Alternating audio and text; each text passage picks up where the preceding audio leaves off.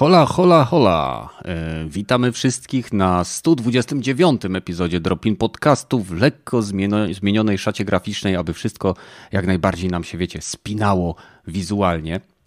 E, mamy oczywiście kilka ogłoszeń związanych z drobnymi usprawnieniami czy nowymi pomysłami, na, na które wpadliśmy związanymi z podcastem.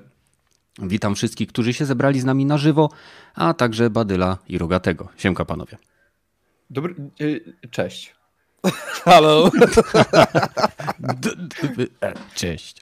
Jak no widzicie, Badylowi też majówka nie wyszła, grilla nie było, picie zostało, więc... No jak to nie wyszła? Przecież wyszła idealnie. No, no dobra. Zależy kto co lubi. Piwa nie ugrillujesz. E, chciałem powiedzieć tak. E, wróciliśmy na, czy raczej ja prze, prze, troszeczkę przebrandowałem, czy zmieniłem opisy na swoim koncie w Patronite i jest ono teraz dedykowane tylko temu podcastowi, więc jeżeli ktoś chciałby e, wesprzeć podcast stałym, e, wiecie, jakimś tam groszem, to linki do Patronite znajdziecie oczywiście w opisie. Tam są różne progi, różne tam cele, na które będziemy zbierać, e, związane z rozwojem tego podcastu, więc zachęcam Was przynajmniej do zapoznania się bo pamiętajcie, zawsze możecie nas po prostu oglądać. Samo oglądanie nas na żywo, komentowanie, udostępnianie, lajkowanie też pomaga w rozwoju e, kanału. Drugą opcją jest e, coś, e, co w zasadzie troszeczkę za namową badyla do końca, że tak powiem, doprowadziłem, bo troszkę leżało to odłogiem. Jest to sklepik związany z kolei też z podcastem i z naszym Discordem.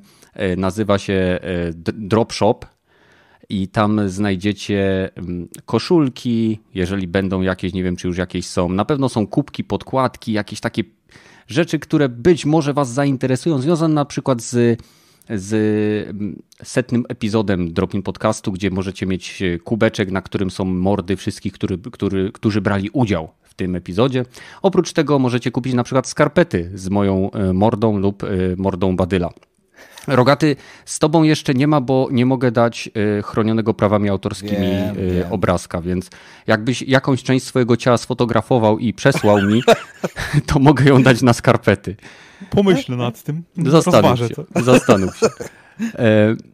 E, i, I, w zasadzie tyle. No, wszystko, co Was może interesować odnośnie tych nowych rzeczy, znajdziecie w opisie tego materiału. Zachęcam Was do dołączenia na Discord, do słuchania nas. Słuchajcie, właśnie, jeszcze jedna ważna rzecz.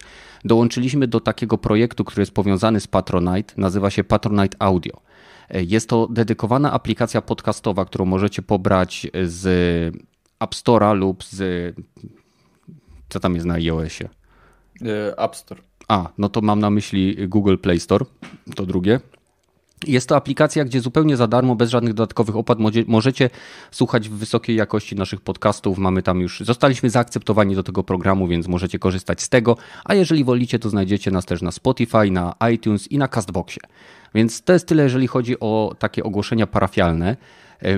Jeszcze jedno y, ważne jest, y, związane z linkiem, który znajduje się w opisie y, tego materiału. Znajdziecie tam link do ankiety do ankiety, y, którą Badyl będzie wykorzystywał w swojej pracy. Jakiej pracy Badyl? Oddaję Ci głos, bo nie jestem w stanie opowie opowiedzieć o tym. Będzie to praca magisterska, ponieważ y, tak się szczęśliwie składa, że dobrnąłem do tego momentu, w którym trzeba napisać tę kobyłę, jaką jest magisterka. No i właśnie dopiąłem e, do, wydaje mi się, do, do, do no nie do perfekcji, ale do ostatniego guziczka, który ja gdzieś widzę, e, ankietę. No i chciałem ją oddać tak naprawdę w Wasze ręce. E, chciałem Was poprosić bardzo serdecznie o pomoc w, no, w tych badaniach, o których mówił e, Kenneth, które posłużą do napisania mi ich. Jeżeli wszystko pójdzie dobrze, to może uda mi się nawet tymi wynikami z Wami podzielić w tej ankiecie będę Was pytał o dolegliwości bólowe, o Wasz, związane oczywiście z graniem w gierki komputerowe. Przepraszam, was... ale mam pytanie. Nie chodzi o ból dupy, że Xbox y, z Game Passem jest lepszą ofertą niż PlayStation 5. To nie o ten ból pytasz. Nie wiem, nie wiem. Każdy może zrozumieć jak chce, e, ale prosiłbym też, żeby, żebyście odpowiadali najbardziej zgodnie z prawdą, jak to tylko możliwe. E, oprócz, tak jak powiedziałem, stażu waszego związanymi z grami, e, pytam was również o dolegliwości bólowe, mm, o to, jak wygląda poziom waszej aktywności fizycznej, oraz o e, ostatni, ostatni segment tej ankiety jest poświęcony grom ruchowym, grom VR. To jest dosłownie 5 czy 6 pytań, no, które też bym chciał w jakiś sposób wykorzystać. Także bardzo serdecznie was, was proszę. Całość zajmie Wam około 10 tak naprawdę minut, mm, także wydaje mi się, że nie jest to jakoś horrendalnie dużo. No i, no i chyba tyle, jeżeli chodzi o ten, o ten temat. Mm, z mojej strony, także u mnie ostatnio, bo myślę, że tak już płynnie sobie przejdziemy chyba e, w to, co robiliśmy w ostatnim czasie. Ja hmm. oczywiście jestem pochłonięty magisterką, jak, jak sami e, słyszycie, dlatego nie pojawiam się od pewnego czasu tutaj na podcastach, ale udało mi się piątek, tak, to chyba był piątek, umówiłem się z ziomkiem, w którym, z którym gramy w Apexa, że hmm. będziemy nadrabiać e, poziom przepustki i umówiliśmy się na godzinę 22 chyba na, na granie e, mhm. takie wieczorne, bo on miał wolne, ja miałem wolne, no to, no to postanowiliśmy, że, że sobie jakoś spędzimy ten czas właśnie w Apexie. Graliśmy chyba do czwartej z małymi przerwami na małe rano? rozciąganie. Tak, do czwartej rano. Chryste, ale, panie. Ale zamknęliśmy praktycznie cały poziom przepustki. Tam kumpel wbił chyba 25 poziomów e, karnetu bojowego. Mhm. E, I tym sposobem tam, nie wiem, brakuje mu chyba dwóch, trzy, trzech poziomów, żeby zamknąć całkowicie całkowicie ten sezon, więc, więc fajna sprawa. Ja lubię czasem tak, wam powiem sobie, umówić się z kimś i grać, i grać, i grać, i grać. I niech ten czas po prostu leci w tę gierkę. E, jasne, ktoś za chwilę powie, e, Badyl, mógłbyś coś sensownego zrobić, napisać, pisać, na przykład pisać magisterkę. Ja powiem, tak, mógłbym, ale kurwa, kto z nas nie lubi sobie pomarnować czasu na, na robienie głupot? Ja bardzo lubię i tą właśnie głupotą była gra w, w Apexa z moim, z moim ziomkiem, E, oprócz tego, oprócz tego chyba nic ciekawego. O nie, e, kupiłem sobie na oczywiście lepszy czas, bo wydaje mi się, że dopiero przysiądę do tych gierek za kilka miesięcy, za dwa dokładniej. E, kupiłem sobie Thronebreakera, czy Wiedźmińskie opowieści, Gwint, mm -hmm, nie, nie mhm. wiem, jakoś tak się nazywa ta gierka od CD Projektu, właśnie skoncentrowana wokół, wokół no, wiedźmińskiego świata. E, Tam jest jakaś królowa, mocno, która tak. zbiera armię, coś tak, takiego. Tak, nie, tak, wiem, nie tak. grałem też jakoś. Ale wiesz co, ja bardzo lubiłem Gwinta w podstawowym wieśku, więc pomyślałem, że no kurde, dlaczego by nie spróbować tak naprawdę bardziej zaawansowanej wersji tej, tej gierki, tej mini gierki. Mhm. E, no i słyszałem, że tam jest zajebista historia, e, że jest bardzo wciągająca. Zresztą to jak wyglądała, wygląda ta gierka, no to to samo w sobie mnie, mnie gdzieś tam zachęciło. E, także to na pewno będę ogrywał i kupiłem sobie pierwszą część e, Little Nightmares. E, także to w kontekście gdzieś pewnie jakiegoś streamka na, na moim kanale, jeżeli mm -hmm. kogo. Zaraz po Rezydencie go... 7. Zaraz po Rezydencie 7, dokładnie tak. Stoi grzecznie w kolejce i czeka. Dobrze, dobrze. Czyli słyszeliście, co Badel powiedział. E, więc e, Rogaty, co u ciebie? Ja siebie zostawię na koniec, żeby nie było mi za łatwo, a raczej żebym miał najłatwiej, bo się mogę najdłużej zastanawiać. W co ty grałeś w tym tygodniu?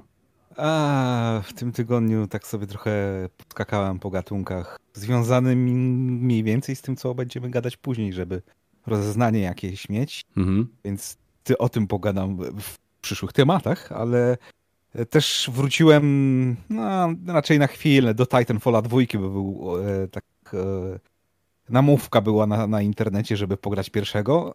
No, no, no. I nadal można grać i też na Steamie e, o dziwo Respawn się odpowiedział, a no to na Steamie robimy tę grę za darmo, przynajmniej do, do trzeciego. Jedynki?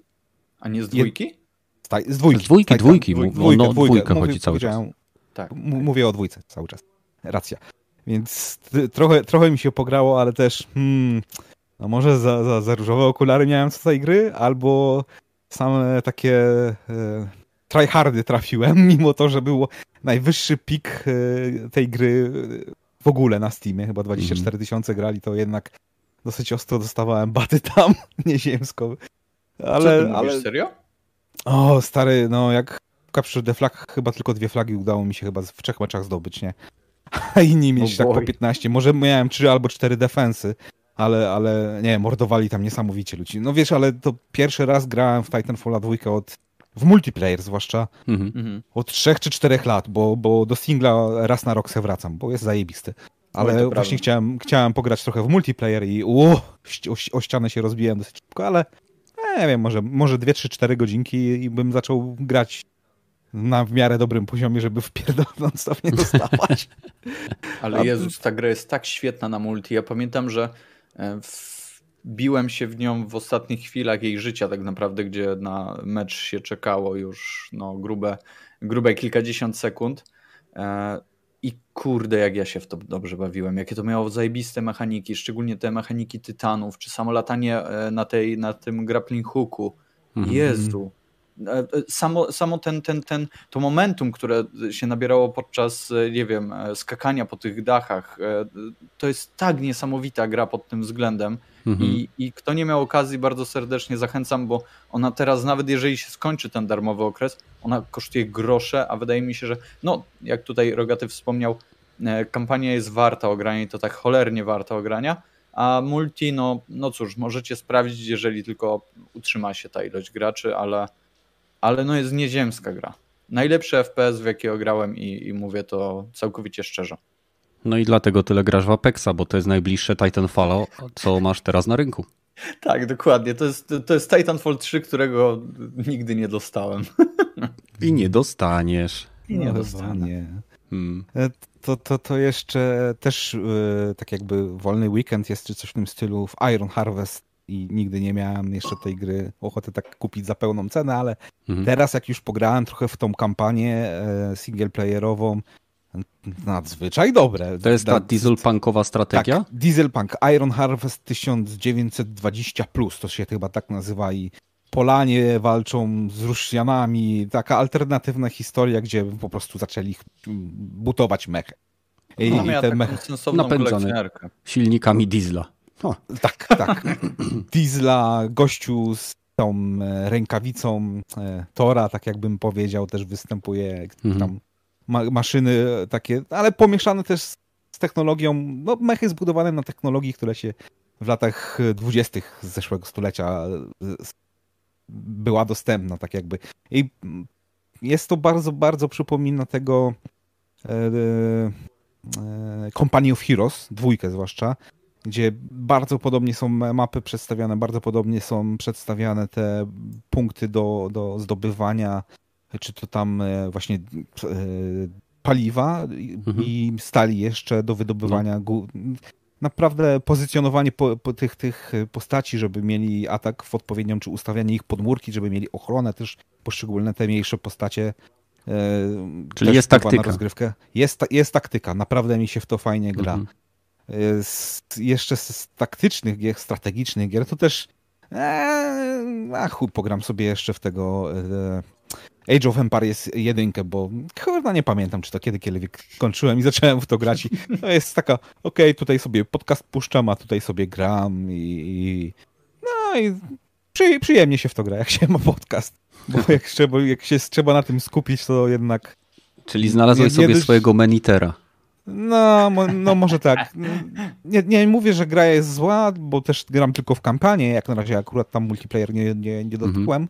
w ogóle, ale kampania jest luz, po prostu jest na tyle luzacka, że można grać i oglądać sobie jeszcze coś na drugim ekranie, nie? albo słuchać podcastu. Fajnie mi się w to gra dzięki temu, bo nie wiem, czy by mi się chciało grać to skupionym 100% tylko i wyłącznie na tym, po prostu by mnie to znudziło po dwóch misjach. Mm, mm. I, I, to tyle. A resztę to tak, jak przyjdą następne tematy, to, to, to też będę o tym mówił. Okej.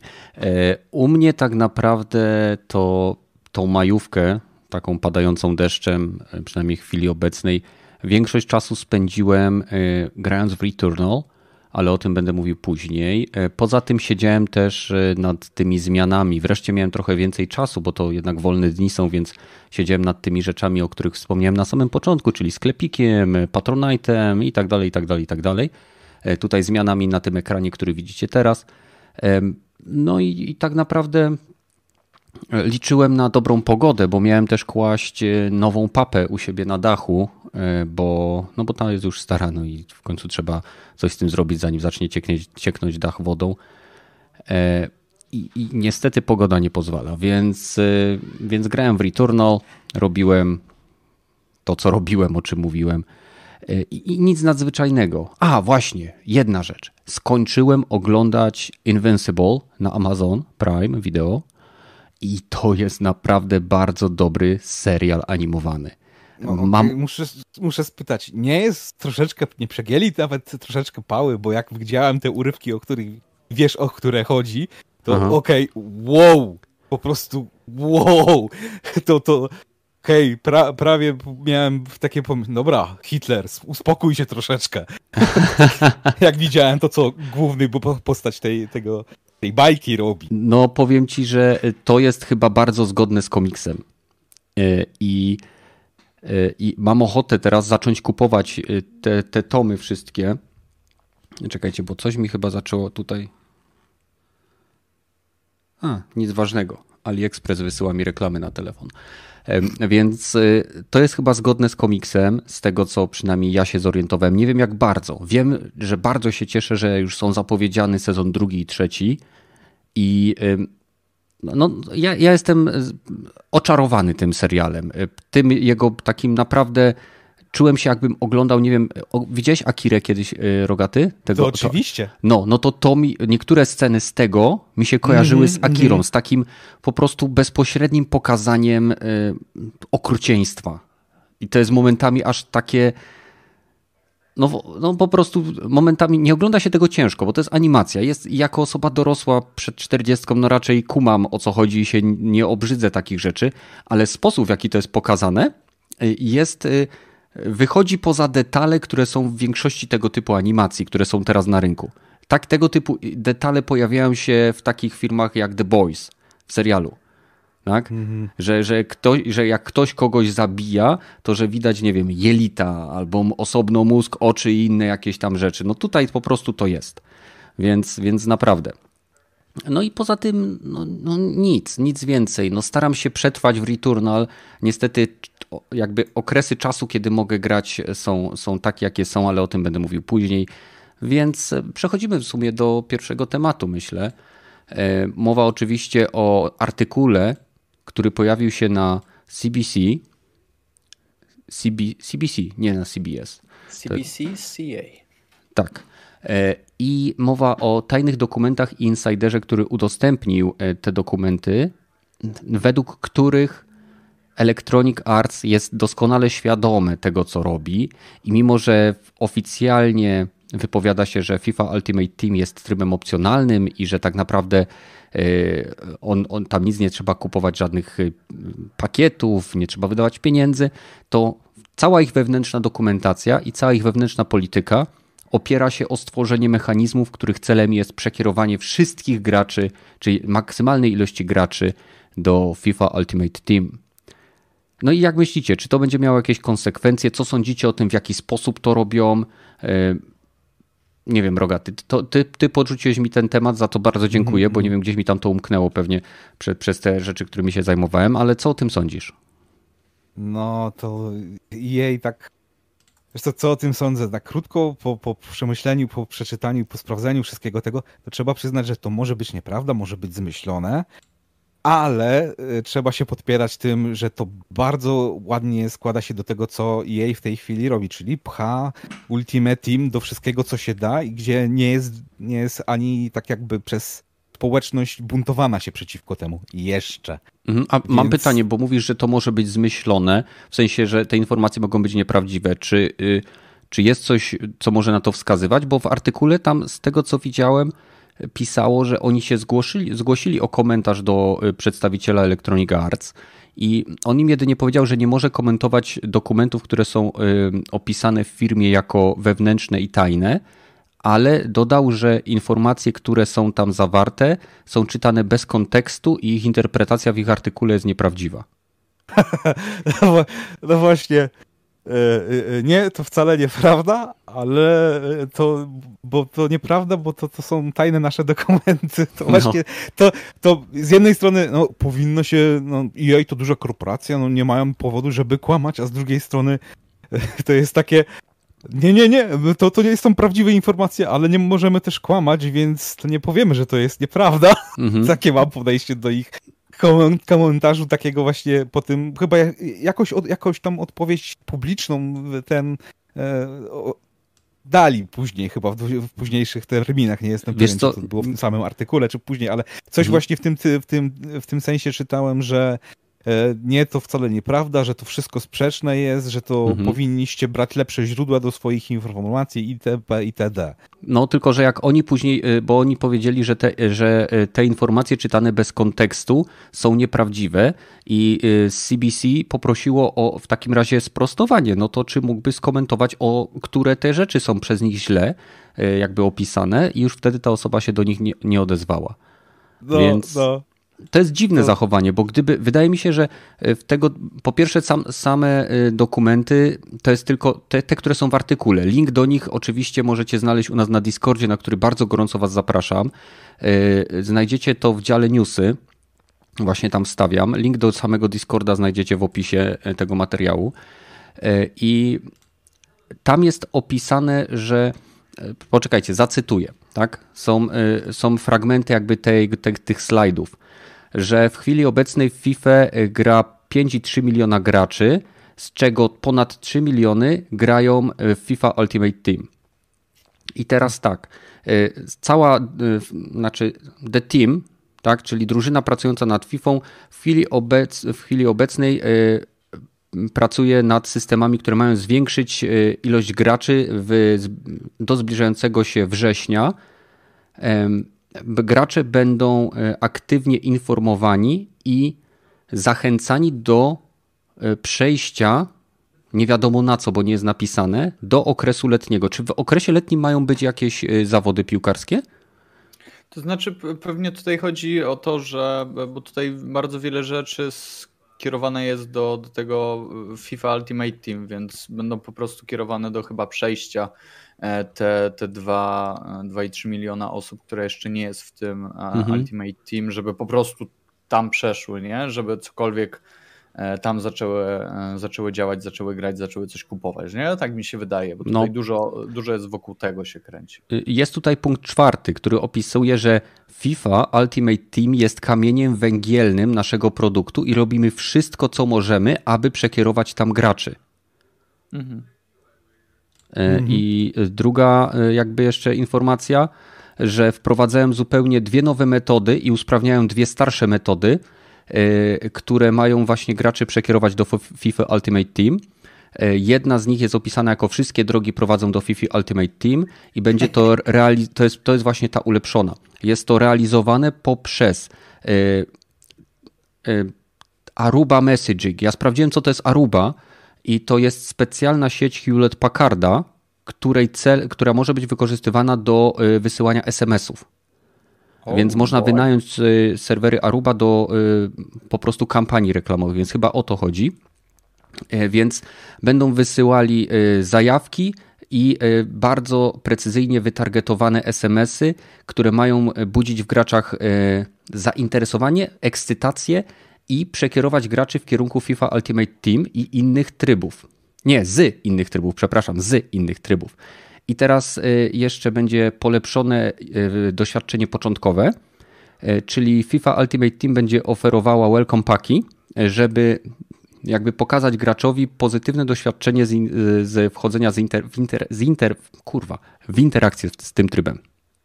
Mhm. E, I mhm. oczywiście będą mieli różnych partnerów, e, którzy, którzy będą promowali ten tryb zarówno we w swoich grach, jak i poza grami, poprzez różnego rodzaju e, akcje marketingowe związane z gorącym latem, które ma za, zwiększyć zasięgi ich promocji. I jeszcze jedną rzecz chcę tutaj zaznaczyć, że te dokumenty, które są, te kilka stron, które jest ujawnione w tym artykule, rzekomo jest tylko częścią, ponieważ był jeszcze drugi około 40-stronicowy artykuł, w którym bardzo dokładnie opisana jest y, mechanika grindowania monet, w której y, rzekomo, bo nie jest to potwierdzone, dokumenty nie są ujawnione, a wszystko niby jest tajne i jej zaprzecza. Y, mamy tutaj do, do, do czynienia z firmą, która jest w pełni świadoma że grind to jest powtarzalna mechanika, która w końcu e, doprowadza gracza do frustracji i niezadowolenia z gry i celowo ich gry są pro. Tutaj akurat chodzi o, o FIFA, tak? Więc celowo ich gra jest projektowana w taki sposób, aby ten grind był obecny i wymuszał, e, jakby wywoływał w graczu negatywne emocje, których ulgą ma być oczywiście zakup kart paków. Ale się nagadałem, ja pierdziel, napiję się, mówcie coś. Trzeba przyznać EA to, że już naprawdę ze wszystkich stron potrafią e, gracza tak jakby chycić za jaja z jednej strony, z drugiej strony trzeba no, nawet to, że, że do SMS-u będą ci wysyłać i targetować specjalnie e, e, telegramy od FIFA Ultimate Team i innych tego ich rodzaju monetyzacji do, do gry. Zaczynam się zastanawiać, kurna, to chyba już jest, FIFA nie jest FIFA, tylko to jest Ultimate Team z dodatkiem do FIFA. Tam mm -hmm. tak FIFA się staje tym takim boczną grą chyba w tej Fifie. Ale okej, okay, spoko. Ale e, też mam wrażenie, że kurna, oni już chyba zupełnie nie mają żadnych skrupułów. To kurwa, może może nie fizycznie, nie, bądź, nie będę aż tak dramatycznym, ale wygląda tak jakby, hej, chcecie dzieci kupić trochę papierosów? trochę lootboxików. Lootboxików. Też, też mam takie wrażenie, że dobra, bierzmy dopóki możemy się nachapać, sprzedajmy nawet to dzieciom. I, i wiem, dobrze wiemy, że kuźwa to właśnie e, u nich będziemy mogli trochę zarobić, albo sprzedajmy to ludziom, którzy mają problemy z hazardem. To też będą e, wieloryby takie, które będą traciły kasę aż dopiero, do, dopiero wtedy im się przestanie, jak nie będą mieli już kasy. I my wiemy, że to są, mają takie problemy. Takie wrażenie mam że z tych, tych mm -hmm. dokumentów, co przeczy, znaczy, przeczytałem. Wiesz, z jednej strony e, tak, e, ale z drugiej strony oni, e, to jest, to jest, to są chore pieniądze, jakie oni na, na FIFA Ultimate Team trzepią. Myślałem, że prób, próbujesz że... odharknąć i splunąć. E, to, nie, to znaczy to by należało zrobić, jeżeli chodzi o tę firmę tak ogólnie, bo, bo oni już wiele razy pokazali, że no coś, coś z nimi faktycznie jest nie tak i bardzo mocno jara ich dostawanie tej nagrody najgorszej korporacji e, każdego roku, więc tak, e, no. zasługują na to, ale dla Zoroczny nich... Wiesz, drągal. Dla nich, dla nich to jest, wiesz, o, o deszcz pada, o kurwa, no, ludzie mamy taką fajną fifkę, tyle osób w to gra, pieniądze same lecą. W sensie oni nawet tego nie poczują, bo pewnie, bo na nich leci tyle forsy, że jakbyś splunął, to pewnie dostałby jakiś banknot 100 y, dolarowy, który akurat by im, wiesz, opływał po, po, po twarzy. Także to nie jest tak, że oni to mają gdziekolwiek na, na uwadze. No mhm. oni, ich interesuje tylko kasa i powiem wam tak, że y, Jezus, co oni, co oni mogą zrobić? Na co oni wydają te, e, te pieniądze. No Licencje na, na pewno. Tak, no to, to, to wiesz, ale nie wiesz co, na licencję, ale... przepraszam, że ci przerwę, ale do jasnej cholery i tak mieli umowę z FIFA i kiedy nie mieli FIFA Ultimate Team i tak kupowali te licencje i tak zarabiali, bo FIFA nadal sprzedawała ale... się dobrze. Kenneth, ja nie twierdzę, że nie, ja tylko szukam, wiesz, tego, gdzie ta kasa im spływa. Ta kasa im spływa do licencji. E, ta kasa im na pewno nie spływa w żaden e, większy, znaczący sposób na, e, nie wiem, ulepszanie gry. No. Bo, bo to nie jest tak, że, że oni wprowadzają jakieś zajebiste mechaniki, ulepszają jakoś strasznie grafikę, wprowadzają, nie wiem, jakieś dodatkowe tryby, których jest po prostu kilkadziesiąt, w których gracz może wybierać i tak dalej, i tak dalej, i tak dalej. Ulepszają nawet, nie wiem, swoje, pożar się Boże, serwery. To, to tak nie jest generalnie, bo e, każdego roku, zresztą to co oni odwalili na Switcha, jeżeli chodzi o konwersję, e, konwersję FIFA, gdzie napisali, że no to jest ta sama FIFA, która była w tamtym roku e, i nic na niej nie poprawiliśmy, czy cokolwiek takiego. No dla mnie to jest jakieś po prostu plucie graczom na mordy i, i to jest coś niedopuszczalnego, więc oni generalnie nie wydają pieniędzy na ulepszanie tej gry w żaden sposób, ale wydają mhm. tą kasę na właśnie tego typu zagrywki i jest to naturalnym sposobem e, ich, e, wydaje mi się, bo skoro, że tak powiem, wprowadzanie czy płacenie e, większej ilości kasy na ulepszanie gry nie daje rezultatu, bo może słupki nie lecą jakoś bardzo, no to trzeba jakoś zwiększyć te wpływy. Jak to zrobić? Ano poprzez właśnie takie bardzo, nie wiem, takie, takie dig move'y w postaci zachęcajmy graczy do, do, do, hazardu. Do, no do hazardu, tak, naj, mhm. najpewniej. Z drugiej strony ja dalej będę się trzymał tego, co, co gdzieś tam powiedziałem a propos lootboxów, że dla mnie to nie jest nic złego w kontekście samych lootboxów, no bo generalnie jeżeli mamy produkt dostępny tylko dla ludzi dorosłych, możemy je kupić tylko za jasne, in-game currency, ale którą zdobywamy w grze, ale jeżeli chcemy ich więcej, no to trzeba mieć, nie wiem, kartę kredytową, trzeba mieć tam, nie wiem, jakieś paysafe card, cokolwiek po prostu, żeby, e, żeby jakoś za to, za to zapłacić, więc generalnie trzeba mieć kasę, trzeba mieć kartę kredytową, trzeba spełnić warunki, które generalnie no, dorosła osoba e, najczęściej posiada. I wiesz nie No, no dobrze, to zadam ci pytanie, no. bo ja, ja rozumiem, ty mówisz o lootboxach, takich tak. jak są na przykład w takich grach jak Apex, gdzie, tak, tak, gdzie masz y, lootbox, który nie wpływa zupełnie na rozgrywkę. Czyli jego zawartość nie jest bezpośrednio powiązana z czynnościami, które wykonujesz w grze. Ty możesz y, nie mieć żadnego lootboxa w Apexie, i nadal będziesz grał tak. tak samo, jakbyś miał wszystkie lootboxy w Apexie. Tak, właśnie do tego dążyłem, dokładnie. W momencie, gdy lootboxy zawierają jakieś, nie wiem, specjalne celowniki, czy cokolwiek innego, jakąś broń, e, która bardzo często psuje innym ludziom rozgrywkę, no i, no i tobie samemu też, nie? E, no to coś już jest, jest nie tak. Z tego co wiem, to w FIFA, e, w tym Ultimate Team jest tak, że dostajesz jakiś, nie wiem, mega zawodników, no, zawodników tam, Ronaldinho i tak dalej, którzy mają jakieś tam pewnie swoje statystyki.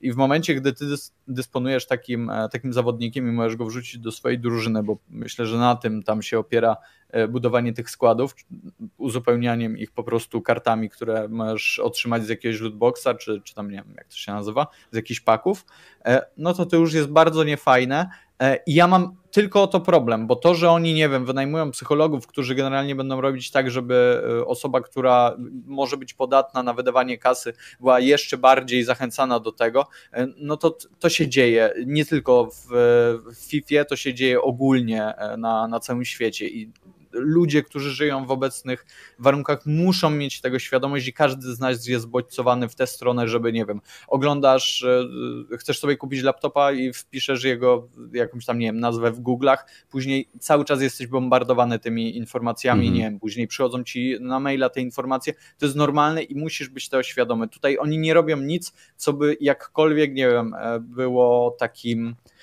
no nie wiem, naruszeniem jakichś naszych, naszych e, swobód, czy, czy, czy no nie wiem, czymkolwiek no, takim, nie? Ja bym się z tobą zgodził, e, Badel, tylko bo to rzeczywiście, oni technicznie nie łamią żadnego prawa i technicznie mhm.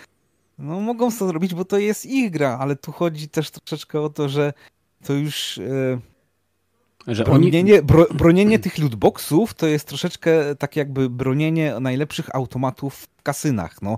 Ten jest zajebisty, to on dosyć dużo wypłaca. No, ten musisz rzucać trochę tych pieniędzy, no ale z czasem jak będziesz miał dobrą strategię, to może ci się uda w tym kasynie coś zarobić.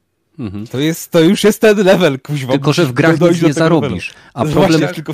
no, problem polega na tym, że y, mimo, że lootboxy są mechaniką, która y, niesie ze sobą cechy hazardu, tak, to nie ma tam regulacji, która wiąże się z, z rzeczami, które są y, jakby regulowane i należą do dziedziny hazardu. Tak? Kasyna są regulowane i masz określoną jakby określony współczynnik zwycięstw musi być zapewniony, tak. żeby gracze, którzy tam przychodzą, nie tracili wszystkich pieniędzy, bo inaczej kasyno by ustawiło swoje maszyny tak, żeby nigdy nikt nie wygrywał. Albo byłoby to, wiesz, no, ślepej tak, kurzy no, ziarno. I no i o to też to, to o to chodzi, bo je w ogóle nikomu, nik, jej nie, nie, nie podaje nikomu i nie muszą podawać tych informacji nikomu, więc może być tak, że oni specjalnie to robią, e, żeby nikt nigdy nie wygrywał e, nawet tych kart, żeby a może, ale wystarczająco dają tą taką, a ktoś tam wygrał, słyszałem, więc dobra, to, to, jest jeszcze lepsze, bo nie muszą się przed nikim tłumaczyć. Nie wiadomo, jakich zasad używają, nie wiadomo, jakich znaczy, strategii. Nie wiem, czy nie, nie byłbym taki pewien, czy oni nie muszą podawać na przykład częstotliwości, z jaką ci wypada, nie wiem, jakiś legendarny przedmiot, czy tam legendarna karta, jakkolwiek to na, e, się nazywa w e, mhm. koło takiego lootboxa, czy, czy w momencie, gdy go musisz kupować. W Apexie wiem, że jest coś takiego i to zostało chyba dodane z którąś aktualizacją, że taki pak ma taką szansę na otrzymanie tego i tego, nie? Bo, no bo oni dość mocno tam e, się sądzili, jeżeli chodzi o sprawę tych e, surprise mechanics, e, jak, jak, jak to oni nazywają. Także wydaje mi się, że to nie jest, to nie jest tak, że oni nie podają tego mechanizmu. Oni mogą się, wiesz, nie, nie, nie spowiadać z tych samych mm, danych ile ludzi wygrało na przykład. Okej, okay, mam na stronie EA prawdopodobieństwo trafienia konkretnych kart w paczkach FIFA Ultimate Team. Okay. E, szanse, i teraz tak, piłkarz 75 plus 100%, piłkarz 82 plus 18%, piłkarz złoty piłkarz 84 plus 4,2%, ale są też na przykład niektóre kategorie związane z, z, konkretnymi programami, jak choćby obiecujące transfery, zawierają rzadkie karty. W niektórych paczkach szansa piłkarza z danej kategorii może być mniejsza niż 1%. Ponadto w każdej kategorii szanse na poszczególne karty mogą się bardzo różnić. Czyli możesz mieć na przykład 0,0001 i to też jest dla nich y, poniżej 1%. Oni nie mają żadnego nadzoru, nie mają y, żadnych informacji, tak jak y, masz w Apexie podane, że masz konkretne szanse podane na, wiesz, no, co to znaczy poniżej 1%?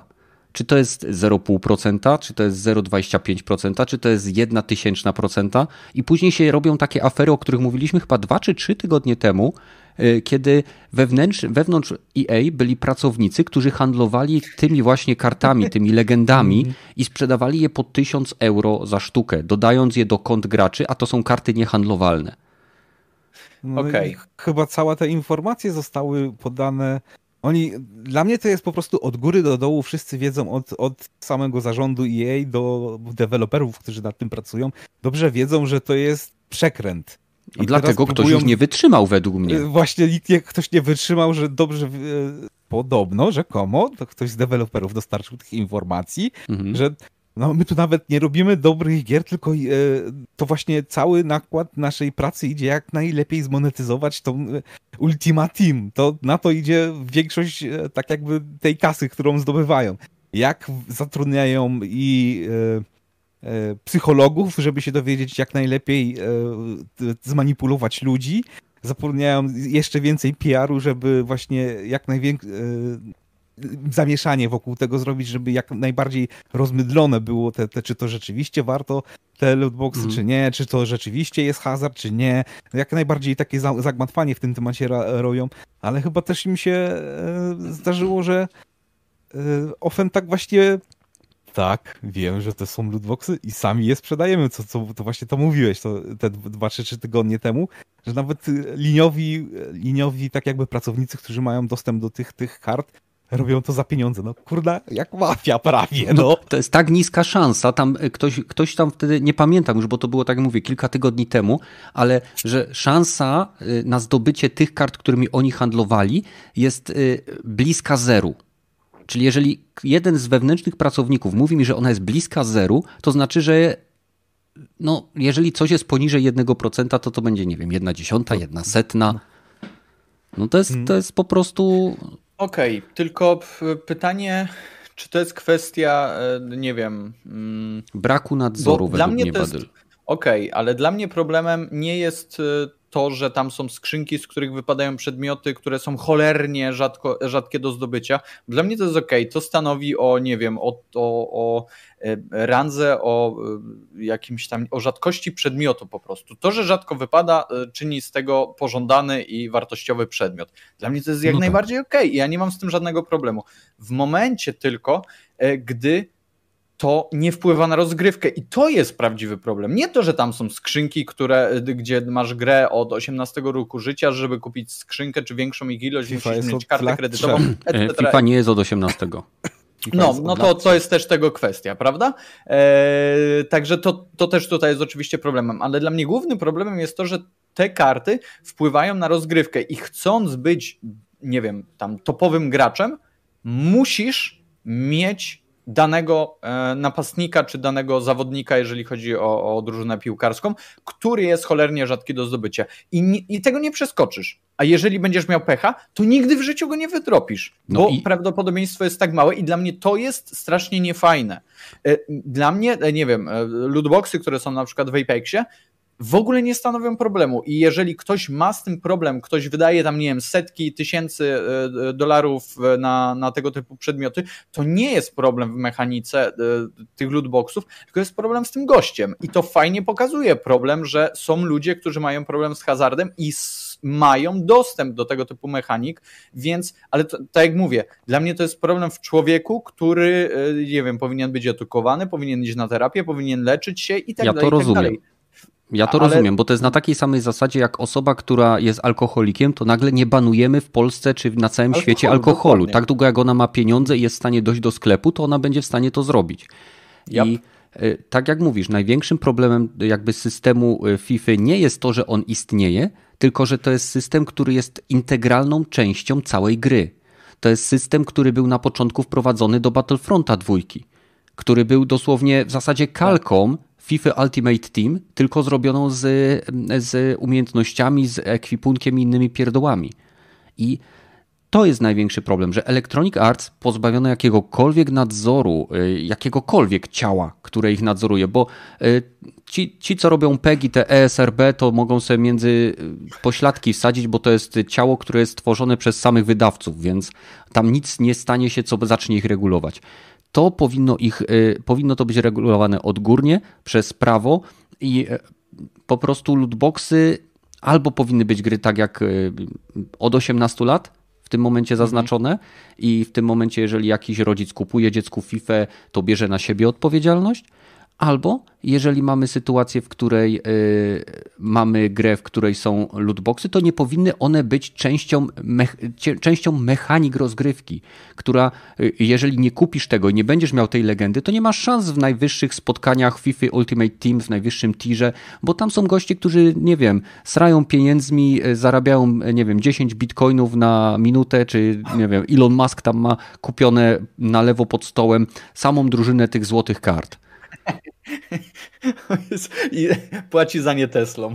Płaci Teslami, dokładnie. Tak wystrzeliwuje je rakietami tam do, do, do siedziby EA. Tak jest. Yeah. To znaczy, że, żeby było tutaj wszystko jasne. Ja się wypowiadam z perspektywy gościa, który nigdy nie grał w tę FIFA, a tylko słyszał z artykułów od ludzi i tak dalej, jak to działa. Więc jeżeli mhm. palnęliśmy jakąś gafę, która y, jest znaczącym tam, nie wiem, jakąś nadinterpretacją, jeżeli chodzi o samo działanie tych kart e, i tego, czy faktycznie one wpływają na, na, na jakoś tam, nie wiem, tę drużynę, e, no to poprawcie nas na, na Discordzie w sekcji feedback, żebyśmy wiedzieli i ewentualnie to sprostowali, e, ale wydaje mi się, że może to tak po prostu działać, jak mówimy. Mhm. No. Ja, ja mam tylko do EA to, że Jezus, jak chcecie mieć takie właśnie karty, gry z kartami, to, to sobie je róbcie, ale nie, nie, nie łączcie je z grami, które mogą mieć jakimś dobry gameplay i nie zatruwajcie tego gameplaya swoimi lootboxami. To mnie najbardziej boli. Rozgarnijcie to na dwie rzeczy i, by, i, i jesteśmy spokojnie, mhm. wrzucacie to taki badziaw do innych gier. Znaczy no. wiesz, ja się cieszę generalnie, że no i widzisz, że to jest znowu ta perspektywa, że ja się cieszę, że są tego typu mechaniki, które nie wiem, sprawiają, że ci tak zwani wieloryby, wieloryby płacą za to horrendalną ilość kasy, bo ja się mogę bawić, nie wiem, na przykład w darmowej gierce, ale jasne rozumiem to, że jeżeli tego typu mechaniki są w FIFA, która kosztuje swoje, e, która, no nie wiem, ma właśnie te mechaniki e, tych kart, które realnie wpływają na rozgrywkę, no to może być e, niefajna, no. niefajna sprawa, bo generalnie same lootboxy i, i takie mikropłatności, czy tam makropłatności dla mnie są ok, nie? Znaczy właśnie to jest też duży problem, że już od dawna mikropłatności nie są mikropłatnościami, bo to są spore części kwot, które wydajesz już na gotowy produkt. Co innego, kiedy masz, y, nie wiem, tak jak mówisz, Apexa, tak wracamy do niego, czy World of Tanks, czy, czy War Thundera, czy Enlisted, czy nie wiem, Path of Exile, czy Warframe. Gry, które mhm. dostajesz za darmo i tak naprawdę to ty oceniasz ich wartość. Bawisz się z nimi mhm. bardzo dobrze, okej, okay, chcę wesprzeć deweloperów, kupuję sobie, nie wiem, pióropusz na tyłek, tak? Albo, nie wiem, e, ko korek do lufy w czołgu, nieważne. Kupujesz sobie to i, i wiesz, i czujesz się, ty czujesz się lepiej, ty dostajesz kosmetyczkę, czy dostajesz, nie wiem, jakąś pierdołę, która sprawia, że możesz pokazać graczom, no okej, okay, mam, mam pióropusz w tyłku, tak? A, ale w momencie, kiedy płacisz za tą grę 200 ileś złotych, i z założenia, jeżeli interesujesz się tematem, wiesz, że EA jedyne co robi, i to robi zazwyczaj na za przeproszeniem odpierdol się, aktualizuje bazy danych y, tych y, zawodników i nie wiem, skanuje dodatkowo troszeczkę lepiej ich twarze, to niejednokrotnie w swoich tytułach zapominają zmienić tekstur ponieważ wykorzystują te same modele stadionów, te same modele e, wielu elementów otoczenia. I oni za to biorą pełną kasę, a cała, całe te pieniądze, które generuje ta ich gra, te miliardy dolarów, które są ponad chyba 60 czy 70% ich całego zysku, e, idą w optymalizację procesów monetyzacji, w manipulowanie ludźmi, w taki sposób konstruowanie rozgrywki, żeby była nudna, bo Apex jest grą, jest shooterem, ale każdy pamięta y, Assassin's Creed'a, który na początku, zaraz na premierę, sprzedawał booster 50% do doświadczenia. Tak? A najgorsze mhm. jest to, że ta gra wtedy y, odczuwało się, że tak powinna ta gra wyglądać, że nie? Tak powinien ten e, postęp, to zdobywanie doświadczenia, tak, e, tak powinno wyglądać. To powinno tak wyglądać. No i właśnie, to jest też problem. Nie wiem. Nie wiem, to mam wrażenie jest temat rzeka. Podsumowanie. Ja osobiście jestem za tym, żeby y, lootboxy, które są częścią mechaniki y, gier i ogólnie ogólnie, czemu nie całe lootboxy, w zależności od tego, jak bardzo ingerują w rozgrywkę, żeby były w jakiś sposób nadzorowane i y, przykładowo, żeby taka firma jak Electronic Arts musiała ujawniać precyzyjne informacje odnośnie stopnia czy szansy na zdobycie określonych przedmiotów. Nie poniżej 1% na, na niektóre rzeczy, tylko ile. Jeżeli, jeżeli mam, to jest tak troszeczkę jak w murpegach. Jak idziesz na bossa i masz target farming, czyli wiesz, że te, z tego bossa jest szansa, że wypadnie ci, nie wiem, e, miecz, e, nie wiem, czegokolwiek. Płonący miecz zniszczenia. I wiesz, że na ten miecz masz szansę 1,4%, że z tego bossa ci wypadnie. Tak? To są informacje, które są dla gracza istotne, on wtedy podejmuje świadomą decyzję. E, dla przykładu podam na przykład ostatnio, tak jak pamiętacie, miałem awarię dysku. Zakupiłem sobie program do od, odzyskiwania danych, no i po przeskanowaniu tego dysku zacząłem proces tam losowego odzyskiwania kilku plików, żeby sprawdzić, czy to w ogóle funkcjonuje. No i odzyskało mi kilka plików, ale wszystkie były niestety uszkodzone, chociaż nie powinny być, bo były w sektorach, które nie były uszkodzone. I zgłosiłem się do wydawcy tego programu no i on po, i mówię, że macie politykę 30-dniowego e, jakby zwrotu pieniędzy, jest e, napisana na stronie, że chciałbym z niej skorzystać, ponieważ e, program po losowym odzyskaniu tam iluś tam plików, no nie odzyskał ich w takim formie jak powinien, a wiem, że one są nieuszkodzone, tak? Bo wiem, bo widzę po strukturze jakby dysku po skanowaniu. I oni mi powiedzieli, że ok, ale musi nam pan odpowiedzieć na kilka pytań, ponieważ mamy politykę refundu. Jeżeli pan spełnia tą politykę, to wtedy panu zwrócimy. O. No i ja teraz w tym momencie faktycznie, e, jak jest okienko zakupu, to ci piszę 30-dniowa gwarantowa- 30 dni na gwarantowany zwrot pieniędzy. I nic nie piszę, żadnej gwiazdki obok tego, żeby szukać informacji, żadnego odnośnika, żadnych, żadnych dodatkowych warunków. Wszedłem dopiero na ich e, support i tam gdzieś było na samym dole schowane, że muszę spełnić takie i takie i takie i takie informacje. Ci goście chcieli nawet, żebym im zdalnie udostępnił dostęp do mojego komputera, żeby mogli sprawdzić, czy na pewno ich nie oszukuję, na co im oczywiście odpowiedziałem, że im odmawiam, no bo nie czuję się z tym komfortowo. Koniec końców stwierdzili, że mi nie oddadzą, ale ja akurat spodziewałem się, że takie coś może być, więc napisałem bezpośrednio do PayPala, z którego płaciłem i opisałem sytuację, że e, sprzedawca w momencie sprzedawania nie, do, nie dostarczył mi wszystkich informacji koniecznych do podjęcia świadomej decyzji zakupu. Jezus. Po 20 godzinach mm. miałem pieniądze z powrotem na e, Jezus. Kenneth. Jaki ty jesteś odpowiedzialny, taki dojrzały, taki, taki, taki, taki, taki, Jezus, brakuje mi słów nawet, żeby opisać e, e, rodzaj człowieka, którym w tej chwili się przedstawiasz. Niesamowite. Nie ma takich ludzi, nie produkują już. Ja pierdolę, Badyl. Dopij to piwo. Więc e, według mnie to powinno, ja jestem za tym, że to powinno być regulowane. Oczywiście, jeżeli jej nie potrafi samo, to im trzeba chycić ich za mordę i po prostu doprowadzić do, do porządku. Jak ty uważasz, Padel? Ja uważam, że nie należy kupować FIFA. Hmm. Dobrze. E, rogaty? Ja uważam, żeby to było chociaż przejrzyste, tak jak mówisz, to, to, to, to, to nie będzie mnie aż to tak bolało, że to istnieje. żeby tam jednak była ta gwiazdka. Tak, żeby to była ta gwiazdka albo link, nie? Tak, mm że, że możesz stracić masę pieniędzy, bo mamy nie. Ej, 350 zł kosztował ten program. O, o okej, okay. to też bym pisał. No. Dobra. Nie, nie ironicznie na pudełku powinno być napisane z tyłu możesz po, tyle, ile na to wydasz, to już twoja strata. Po, poza cenę pierwszą. Dobra. Skoro mówimy o ponad 300 zł, przechodzimy do Returnal. Oho. Zajebiste przejście, podoba dziękuję, mi się. Dziękuję, dziękuję. Takich już nie robią.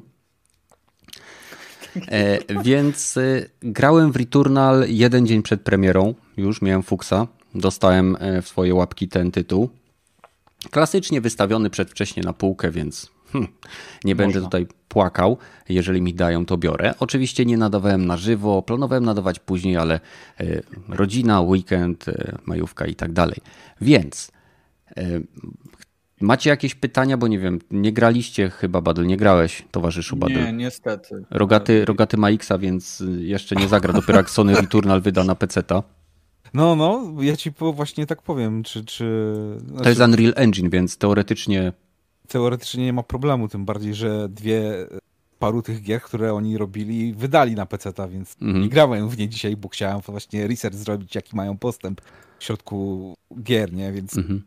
pytanie właśnie takie trochę do gry, bo mieli już platformówkę taką jakby, tylko że z boku pseudo 2D, bo to no, no. nie było 2D, ale rysowaną Outland i tam też jest dużo takich właśnie to jest bardziej platformówka, ale też są elementy, że dużo cię rzeczy atakuje naraz jak tam właśnie feeling tych dużo, dużo atakujących cię rzeczy, e, rzeczy bullet, tych kul, bo to są kule, bullet e, hell, tak bullet się hell. ten, e, ten gatunek, to, to jak jest feeling właśnie e, tego bullet Wiesz hell? co, próbowałem w tą grę grać nie w słuchawkach i granie w niesłuchawkach jest o wiele trudniejsze niż granie w słuchawkach. To, co oni zrobili tam z audio, to jest po prostu absolutne mistrzostwo do, do, dokładnie wiesz, gdzie znajduje się przeciwnik i z którego kierunku leci jego pocisk, czy. No, to jest jedna rzecz, bo kiedy pierwszy raz uruchomiłem Returnal, może od początku, tak? Pierwszy raz uruchomiłem Returnal, e, intro, oczywiście jaranie się haptyką e, DualSense'a, e, wiecie, krople deszczu, jakieś tam pierdoły, triggery, zabawa, o mój Boże, tu przytrzymam trochę do połowy i celuję, a nacisnę to się alternatywny tryb włącza, to wszystko świetnie ze sobą współgra, tak? Zrobili z jednego przycisku dwa, fantastycznie. I grałem ponad dwie godziny. I tak gram sobie, gram, wchodzę do tych kolejnych lokacji, nie? I mówię, kurczę, no wchodzę na lokację, jeden, dwa potwory, mówię, spoko, fantastycznie, nie? I tak grając doszedłem do pierwszego bossa. W pierwszym biomie, tak?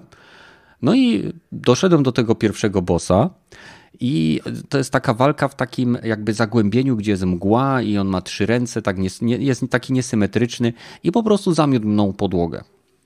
I, ta, I wtedy dopiero się okazało, że wtedy dopiero pokazał się tytuł gry i wtedy dopiero gra się zaczęła, jak ja pierwszy raz zginąłem. Czyli taka mm, soulsowa mechanika, nie? Wprowadzenia. Yy, troszeczkę tak.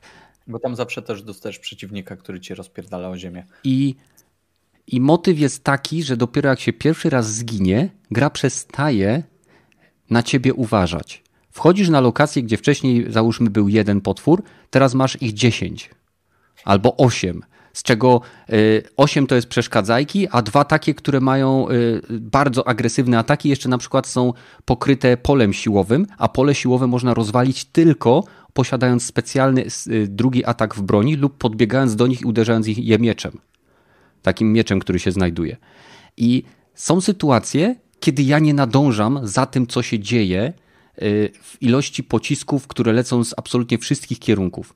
Określenie bullet hell, jeżeli ktoś grał w Enter the Gungeon, czy y, nie wiem, Binding of Isaac, to te sytuacje, kiedy masz kilku przeciwników i wszyscy zaczynają strzelać.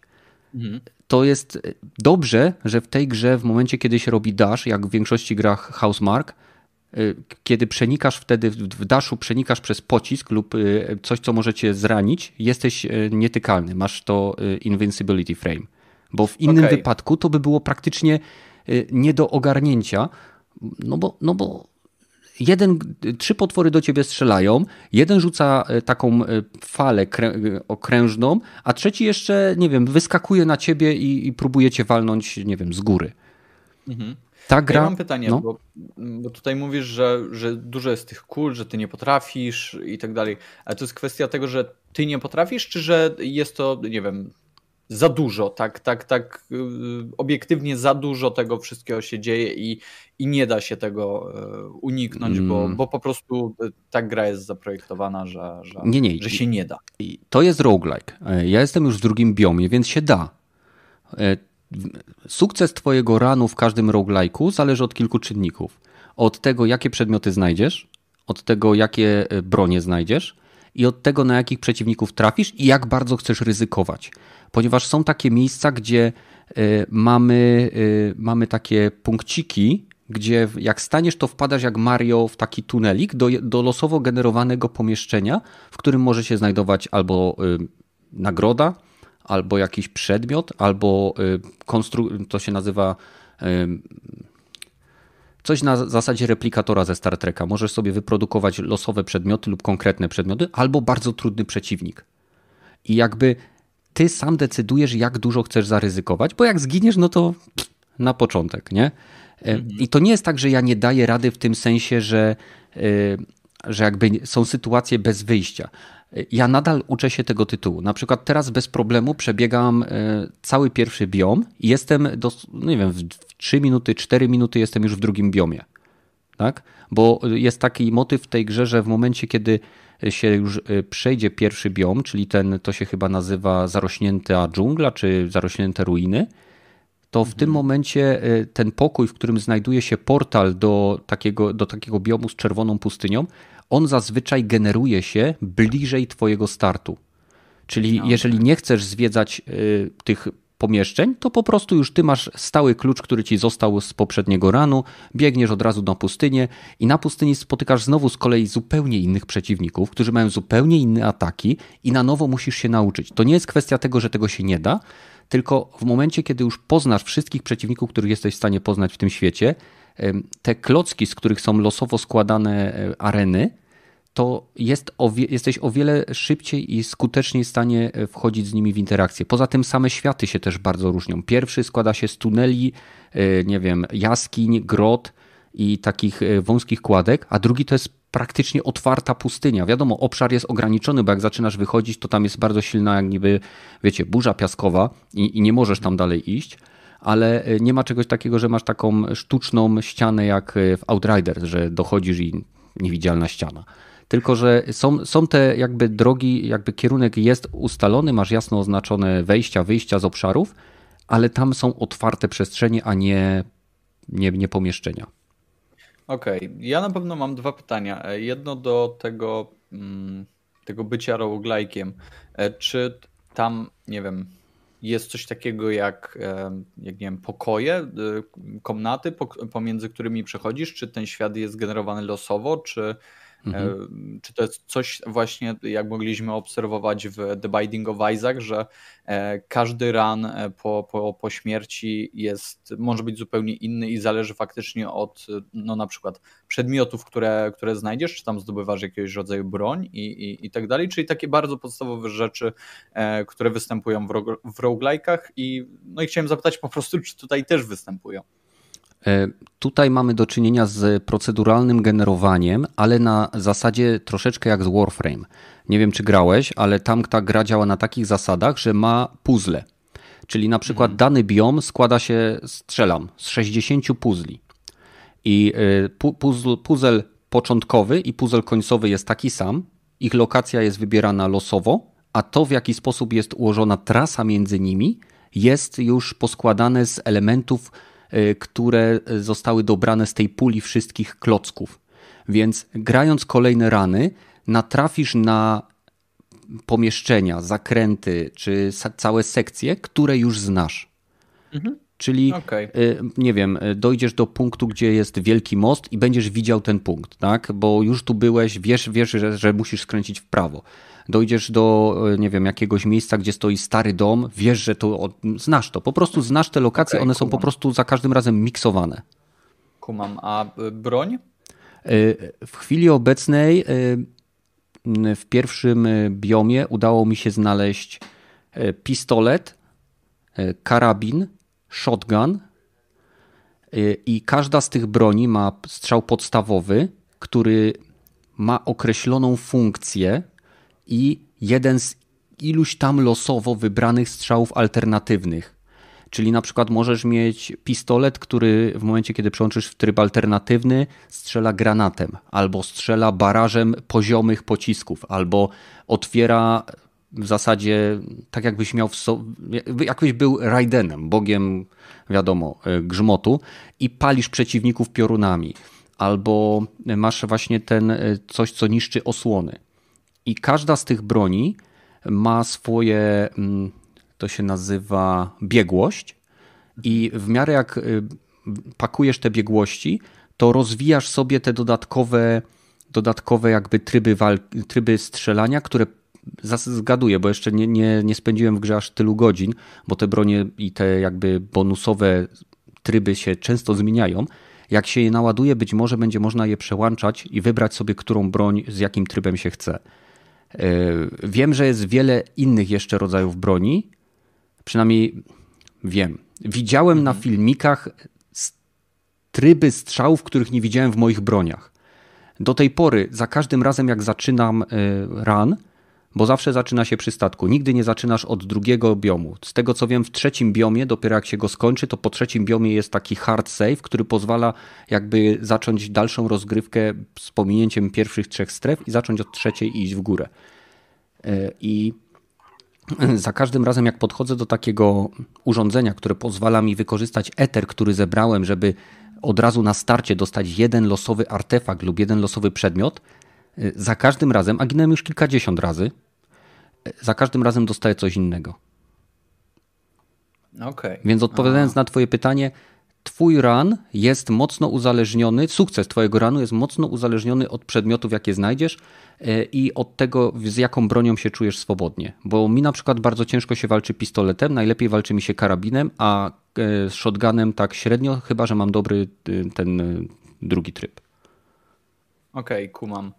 E, chciałem jeszcze zapytać, bo w tej grze on, ona jest dość e, różna od, od roguelike'ów, w które ja grałem, bo, bo, bo roguelike'i, w które mm, ja zwykłem grać, no to były przeważnie w jakiś sposób 2D, e, czy, czy, czy nawet karciane, w których mhm. generalnie ta mobilność naszej postaci nie była tak istotna. Tutaj mamy do czynienia z grą z trzeciej osoby gdzie obiektów jest dużo e, i to, w którym miejscu się, obiektów oczywiście, które, które mogą cię zranić, i to, w którym miejscu się znajdujesz, dość mocno definiuje to, czy dostaniesz, czy nie dostaniesz. E, mhm. Dodatkowo musisz strzelać, wszystko jest w trójwymiarze, więc ogólnie jest roz, rozpierdziel. E, I troszeczkę można to porównać pewnie do, do Duma, gdzie przeciwniku jest w cholerę i musisz lawirować pomiędzy nimi. I chciałem zapytać, na ile twoja postać jest, e, nie wiem, magiczne słowo, responsywna, na ile łatwo się nią włada i na ile ona sama nie przeszkadza w, e, w grze, która i tak jest już cholernie, cholernie wymagająca przez właśnie e, sam gatunek, w którym, którym jest, czyli, okay. czyli to, że jest Chyba rozumiem. Mhm. Więc... Chodzi o to po prostu, czy się przyjemnie steruje samą postacią, jak wygląda sterowanie i poruszanie Więc się. responsywność samej postaci mogę, mogę się doczepić tylko do jednej rzeczy. Y, nie zawsze potrafię dobrze wyczuć odległość, na którą zrobię dash. Y, I nie jestem pewien, czy akurat jak lecę do krawędzi, czy moja postać się zawsze na nią wespnie. Ale to nie znaczy, że mi się jakiś za każdym razem nie wspięła, tylko że mam takie wrażenie, że mogę nie dolecieć. A mhm. jeżeli chodzi o samą responsywność, to gdyby nie fakt, że ta postać ma e, klatkę zderzeń, w którą uderzają pociski, to masz wrażenie w tej grze, że ty tak naprawdę latasz tylko celownikiem. E, okay. Reakcja jest natychmiastowa, reakcja jest e, bez żadnego opóźnienia, jest, sterowanie jest bardzo precyzyjne, bardzo responsywne nie ma czegoś takiego, że postać musi dokończyć jakąś animację, żeby, nie wiem, e, że podczas skoku w określoną stronę ty nagle chcesz zrobić dash, nie wiem, tył skos i ona w jakiś sposób to opóźni. Nie, to jest natychmiastowe i niejednokrotnie wymagają tego przeciwnicy, czyli w momencie, kiedy przeciwnik wypluwa na ciebie e, baraż, nie wiem, 60-70 pocisków, które lecą strumieniem na ciebie i to na takiej zasadzie, jakby ktoś wodą w ciebie lał, to nie wystarczy czasem e, wziąć podskoczyć i zrobić dasza dwa razy, wiesz, podskakujesz, lecisz mhm. w lewo i robisz dasza dalej w lewo. Nie, bo te pociski i tak cię mogą dosięgnąć. Bardzo często najsprytniejszym jest wyskoczyć w lewo, wtedy on tymi pociskami próbuje jechać za tobą, nie, w lewo, a ty robisz dasza w prawo. I w tym momencie okay. jesteś w stanie uciec ale mam nagrane kilka materiałów, jak walczę właśnie z tym pierwszym bossem, bo wiadomo, recenzja też się szykuje. E, tylko najpierw muszę przejść grę, więc to potrwa. Nie, no napisz przed skończeniem, co ci też? Nie, no co to ja, PPE. nie no, żartuję, nie mam żadnych dowodów, że PPE nie kończy tytułów przed recenzją. To są hmm. tylko domysły. e, więc e, i moja wyobraźnia. Więc e, nie mam żadnych, nie, mo nie, można się doczepić do samego sterowania. Jest mega responsywne, mega wygodne. Czasem nie rozumiem, dlaczego gra tak e, w niektórych sekwencjach przerywanych wraca do pierwszej osoby, bo model postaci jest wykonany genialnie. I przy tym pierwszym, tego nie zauważyłem na początku, ale zaczynamy zawsze z czystym strojem im dłużej gramy, tym ten strój jest pokryty nie tylko samą teksturą brudu, ale widać, że zmienia się jego geometria, w sensie na przykład paski, nogi, które mieliśmy wcześniej czyste i było widać, nie wiem, materiał, są jakby oblepione jakimś dziadostwem, tym błotem, syfem i innymi rzeczami. I, i, i to naprawdę im dłużej się gra, tym to widać po graczu. Ma pobrudzony wizę, wizjer, e, oblepione błotem właśnie elementy kostiumu. Wszystko jest takie nieposzarpane, bo wiadomo tam atmosfera i tak dalej, ale widać, że to się zużywa. I to jest, to jest bardzo fajne. Okej. Okay. Tak. Nie... Mhm. Mogę? No. Tak, tak, tak. To, to, to ja mam tak właśnie pytanie. Podoba ci się ten połączenie takiego stylu dosyć poważnego z tym takim bullet hellowym, że wszystkie tak Przynajmniej bardzo. z tego, co widziałem, większość przeciwników strzelało właśnie z takimi półmetrowymi kulami. E, właśnie, półmetrowymi kulami, bardzo jasne. Taki typowy e, bullet hell dla gatunku bullet hell. Nie, tak. nie, nie masz nic problemu z tym, że to się nie klei do końca z rzeczywistością reszty tej gry. Nie, że... nie. Właśnie e, to jest właśnie też ciekawe. Nie chcę tutaj spoilować samej fabuły, ale nie wszyscy przeciwnicy atakują w ten sposób te kulki, o których mówisz, to są te wolniejsze typy pocisków. Jakby rozmiar pocisku określa jego prędkość w tej grze. Im większy jest pocisk, tym wolniej się porusza y, i im jest mniejszy, tym szybciej się porusza. To jest też informacja jakby wizualna dla gracza, bo są przeciwnicy, którzy strzelają y, pociskami, które są niewiele większe od twoich kul i w momencie, kiedy zobaczysz, że one zostały wystrzelone, już wtedy musisz robić unik, bo one klatkę, czy dwie, czy 15 milisekund, czy ileś tam są już przy tobie. I mm -hmm. to, jest, to jest, y, myślę, też celowo zrobione. Są po prostu przeciwnicy, którzy strzelają bardzo szybkimi pociskami i tacy tak, tak, tak zwane przeszkadzajki, które mają ci zaśmiecić y, pole walki y, tymi właśnie kulkami, żebyś musiał na nie uważać, walcząc i omijając i próbując przeżyć. Okej, okay, to drugie pytanie, ale to też bez spoilerów do fabuły. Właśnie czy tam czasem jest coś ciekawszego o tej głównej postaci, bo na razie taki e, no z tego co widziałem, to taki bland slate typowy właśnie, no to jest postać sci-fi i mhm. e, nic, nic o niej nie wiemy i o świecie też nie wiemy. Nie wiemy. Stranger in the Strange Land typowy. Nic, tak. nic, niczym się nie wyróżniamy, bo to wiesz, to, to dziwne jest, ale też ja jestem postacią, która mhm. też jest dziwna. No, jest okay. coś głębszego potem dalej. Yy, zaraz postacią. opowiem tylko, zaraz ci odpowiem, tylko Sonikowi chcę powiedzieć o pasożytach. E, pasożyty y, to są e, bonusy, które się zbiera w trakcie rozgrywki. Można je znaleźć i przyczepiać do różnych części. One automatycznie przyczepiają się do kolejnej części Twojego ciała, ramię, no, ramię noga i tak dalej. Zazwyczaj mają bonus i negatywny, negatywny jakiś efekt, czyli na przykład mogę zadawać 50% więcej obrażeń, kiedy mam mało y, integralności strukturalnej kostiumu, ale jednocześnie, y, nie wiem, przedmioty leczące odnawiają mi o 25% mniej życia. Więc e, pasożyty są bardzo fajnym elementem i też bardzo często się zmienia ich funkcja i są specjalne, nie można ich ściągnąć, to jest zabawne. Można je tylko dokładać, chyba że się znajdzie specjalną komorę, która jest w stanie usunąć wszystkie pasożyty. Więc to jest dosyć fajne. A odnośnie tego, co ty mówiłeś, Rogaty, twojego pytania, e, postać jest, to, to jest na takiej zasadzie, że ty jako gracz zaczynasz wiedząc tyle samo, co postać, którą zaczynasz. I to jest, było w trailerach, więc to nie jest spoiler, ale jedną z, pierwszą, z pierwszych rzeczy, którą znajdujesz grając podczas pierwszego ranu, są twoje własne zwłoki. I ta, ta główna postać jest zszokowana, że widzi swoje własne zwłoki. E, I później jakby te zwłoki się też znajduje w innych miejscach. Często przy nich leży, załóżmy, audiolog, który można przesłuchać z, z, z innych e, ranów, czy, czy jakieś e, bronie, tak? które akurat miała przy sobie. I, I na chwilę obecną jest coraz ciekawiej. Jeszcze nie zebrałem wszystkich audiologów z pierwszego biomu, więc pewnie one są powiązane z puzzlami, które jeszcze się nie wylosowały. Ale jest ciekawie, bo no nie mogę ci opowiedzieć później, bo nie wiem, czy będziesz no, chciał grać, okay, to na Discordzie dobra. ci mogę później opowiedzieć, ale to, jest, jest ciekawie, pytanie... jest, jest budowana ta postać, dowiadujemy się o niej, dowiadujemy się o samej planecie, dowiadujemy się o historii tej planety. Y, wszystko jest owiane ogromną tajemnicą, na chwilę obecną nadal. Y, I, I tyle. No. Jestem dopiero w jednej, w drugiej szóstej gry, tak? Bo jest sześć biomów, ja jestem w drugim biomie, jeszcze go nie skończyłem, więc tak naprawdę jedną szóstą gry przeszedłem, ale już jest ciekawie. Ale to jedyne dziwne pytanie może być, e, jak to ma wpływ dużo na fabułę, to nie mów, ale e, twoja postać jest świadoma tego, że umiera? Tak. Aha, okay. w, mo w, momencie, kiedy a, pierwszy a raz na to giniesz, reaguje?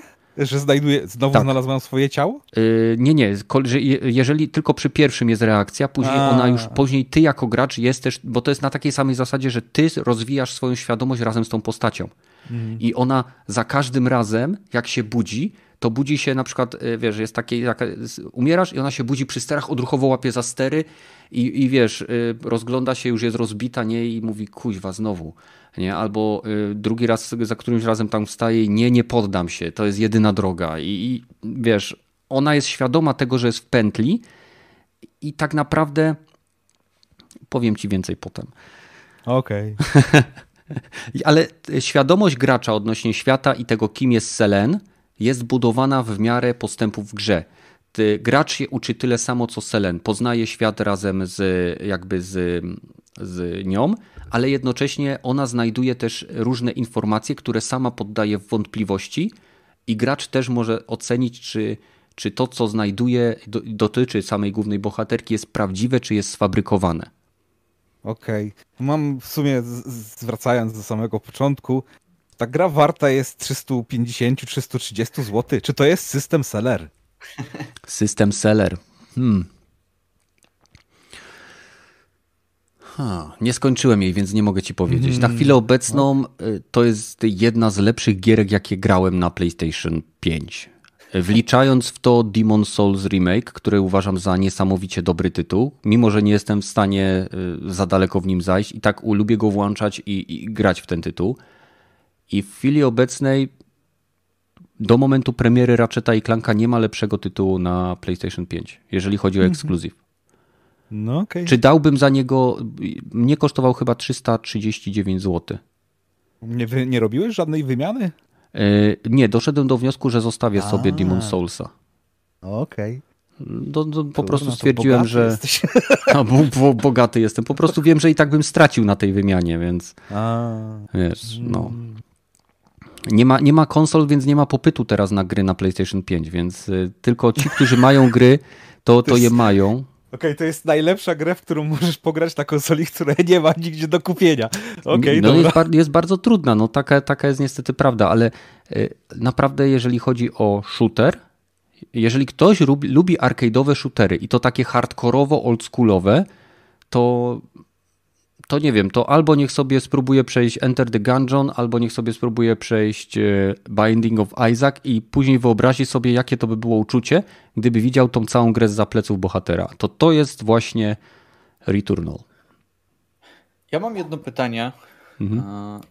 Jeszcze ode mnie i później, bo tutaj widzę, że hmm, czekaj, e, Vapor e, zadał, e, zadał pytania dotyczące takiej e, technicznej strony gry, czyli jak to chodzi, mhm. jak z dropami, się zachwyciło, grafika. Mhm. Ktoś jeszcze pytał o, o, mm, o, sam dźwięk w grze, jak oceniasz, a Sebek pytał o e, dubbing, czy ci się podoba, czy się nie podoba, czy w ogóle grałeś. Okay, czyli grafika, dubbing i dźwięk, będę pamiętał. A jeszcze chciałem zapytać, na ile po skończeniu tej gry wydaje ci się, e, że będziesz chciał, nie wiem, od czasu do czasu do niej wracać, tak jak się, nie wiem, wraca do, do innych rogalików, jak do mm, na przykład The Binding of Isaac, do Enter the Gungeon, mhm. pod warunkiem, że oczywiście ukończyłeś te tytuły i, i od czasu do czasu chcesz po prostu wrócić znowu, nie? Wiesz Na ile co? to tutaj Trudno mi teraz odpowiedzieć, bo ja mam, moja sytuacja, sytuacja jest dosyć specyficzna. E, jako, że prowadzę ten kanał i ten podcast, to troszeczkę częściej pewnie żongluję grami niż e, większość e, graczy, którzy nie, nie mają takiej aktywności jak ja. Więc na pewno jest to dobry tytuł, jeżeli później, jeżeli będzie możliwość grania na przykład od tego trzeciego biomu, to z przyjemnością sobie zagram. Bo tak jak mówię, przebiegnięcie, jak już się skończy, pokona pierwszego bossa, to dobiegnięcie do portalu, zwłaszcza, że w większości przypadków przeciwników, jak w większości roguelike'ów, można ominąć i przejść dalej. Po, y, y, tutaj wyjątkiem są pokoje, które są oznaczone gwiazdką. To są tak zwane, przynajmniej ja je określam, pokojami wyzwań, gdzie pojawiają się trzy coraz bardziej y, jakby wymagające fale potworów i na końcu z każdego z czerwonych potworów wylatuje broń, więc masz dużą szansę na zdobycie fajnego dropu, a oprócz tego są tam jeszcze inne y, przydatne rzeczy jak eter, jak y, właśnie specjalne moduły biegłości, które sprawiają, że możesz sobie podbić biegłość broni bez używania jej. Więc widzę, że to, są, to może być taka gierka na takie szybkie sesyjki, kiedy ktoś chciałby po prostu pograć, ale wiem też, że przy długich, długiej e, przerwie będę miał problem, żeby znowu wrócić do pewnej dynamiki tego tytułu. To jest tak, jak kiedyś grałem w Ninja Gaiden na jeszcze pierwszym Xboxie, tym wiecie, wielkim czarnym facie i to jest jedna z moich ulubionych gier ale kiedy próbuję do niej wracać, problem polega na tym, że żeby się wgryźć w system e, wymagania, które jakby gra stawia przede mną jako graczem, czyli refleksy, e, reakcje, przyciski i to wszystko, to bym musiał przynajmniej przez 2-2,5 godziny się męczyć z tym tytułem, żeby, żeby tylko mieć szansę z pierwszym bossem.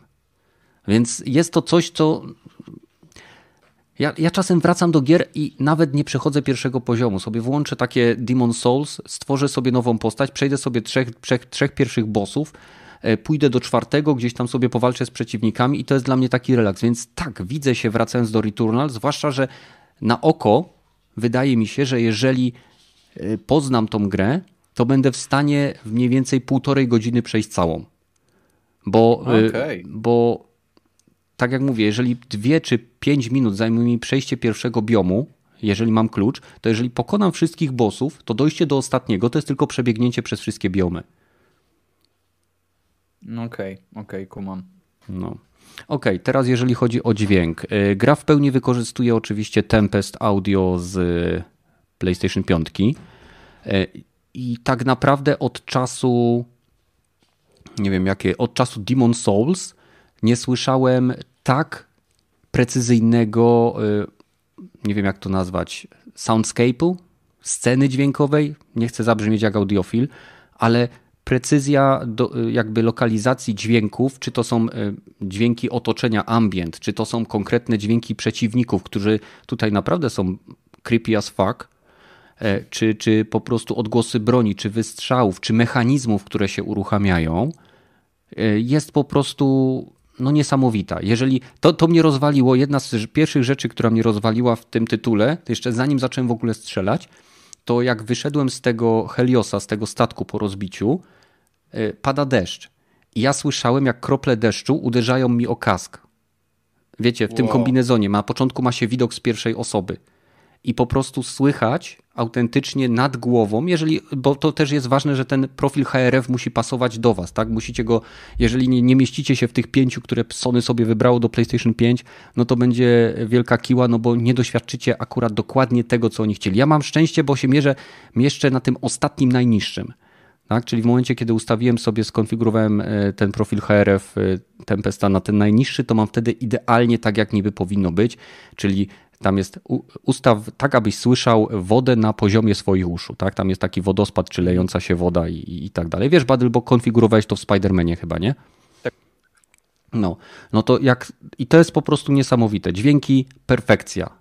Y, ścieżka dźwiękowa, odgłosy otoczenia, odgłosy broni o wiele lepsze niż w Outriders. Te, te, te kartki na szprychach od roweru, tutaj nie ma czegoś takiego. Każda broń takie czuć po prostu, takie pieprznięcie nawet z normalnego pistoletu, a same odgłosy tych alternatywnych strzałów są e, też również perfekcyjnie według mnie zaprojektowane. Więc mamy dźwięk. Co tam jeszcze? Grafika. Nie będę się tu spierał.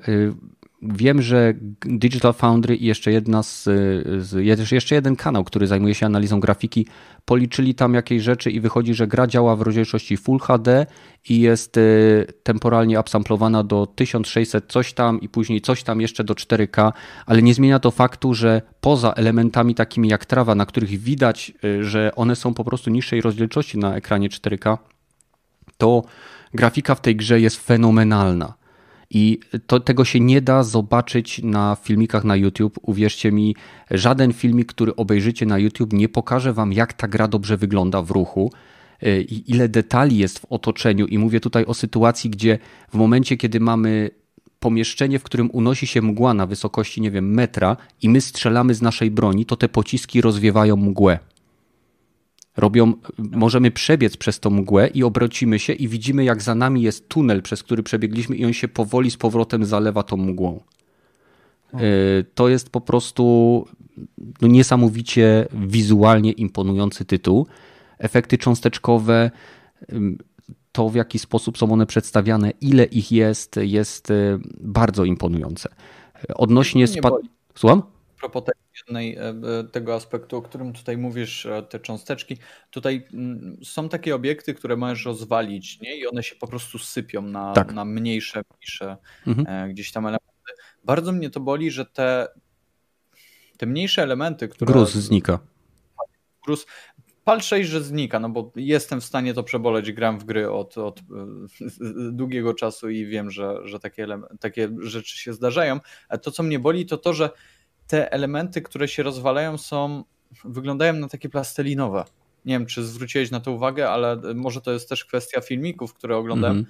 ale sprawiają wrażenie, jakby rozwalasz skałę, a wypada z tego, czy rozpada się to na takie plastelinowe klocuszki i to bardzo mocno mnie gdzieś tam urzekło. Tak jak mówię, może to tylko moje wrażenie, ale, ale tak gdzieś to odbierałem i, i nic, nie wiem, mm -hmm. żadne unikanie tych obiektów, czy, e, czy to, że ta trawa wygląda tak, jak wygląda, no, jestem w stanie to przeboleć, ale to bardzo mnie jakoś urzekło w momencie, gdy stawiałem tak, na, tak mocno na te efekty cząsteczkowe i te właśnie e, tak, tak, tak dość mocno się wybijają na ten pierwszy. E, wiesz co, zgodzę się z tym, ponieważ w momencie, kiedy niszczysz obeliski czy rzeźby, to z nich nie lecą faktyczne, poza początkowymi elementami, że tak to określę, tynku, to z nich nie odpadają faktyczne geometryczne e, fragmenty te, tej konstrukcji polygonalnej, tylko są to w momencie, kiedy je rozwalasz. Czyli na przykład e, biorę miecz i mam już, e, bo jeszcze jest mechanizm adrenaliny, o którym nie wspomniałem w tej, w tej grze.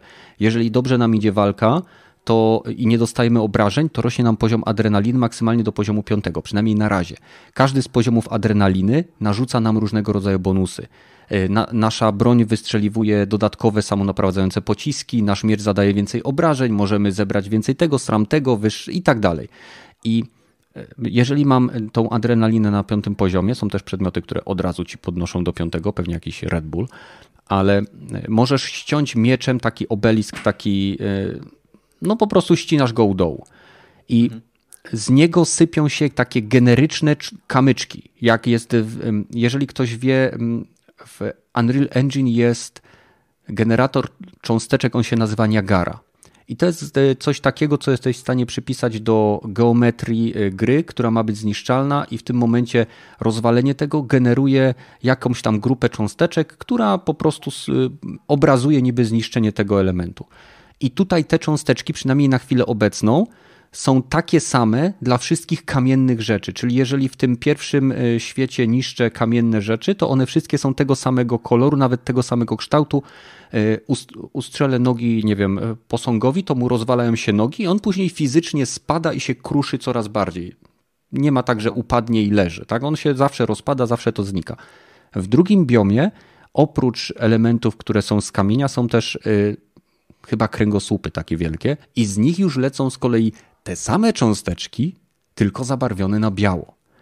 E, plus jest tutaj taki, że w ferworze faktycznej walki nie masz czasu się temu przyglądać, więc e, teraz, kiedy zacząłeś o tym mówić, ja się nad tym zacząłem zastanawiać i faktycznie one są tego samego koloru, ale tam, tak jak mówię, wszystko jest wykonane z, niby z tego samego kamienia. Nie? No wiem.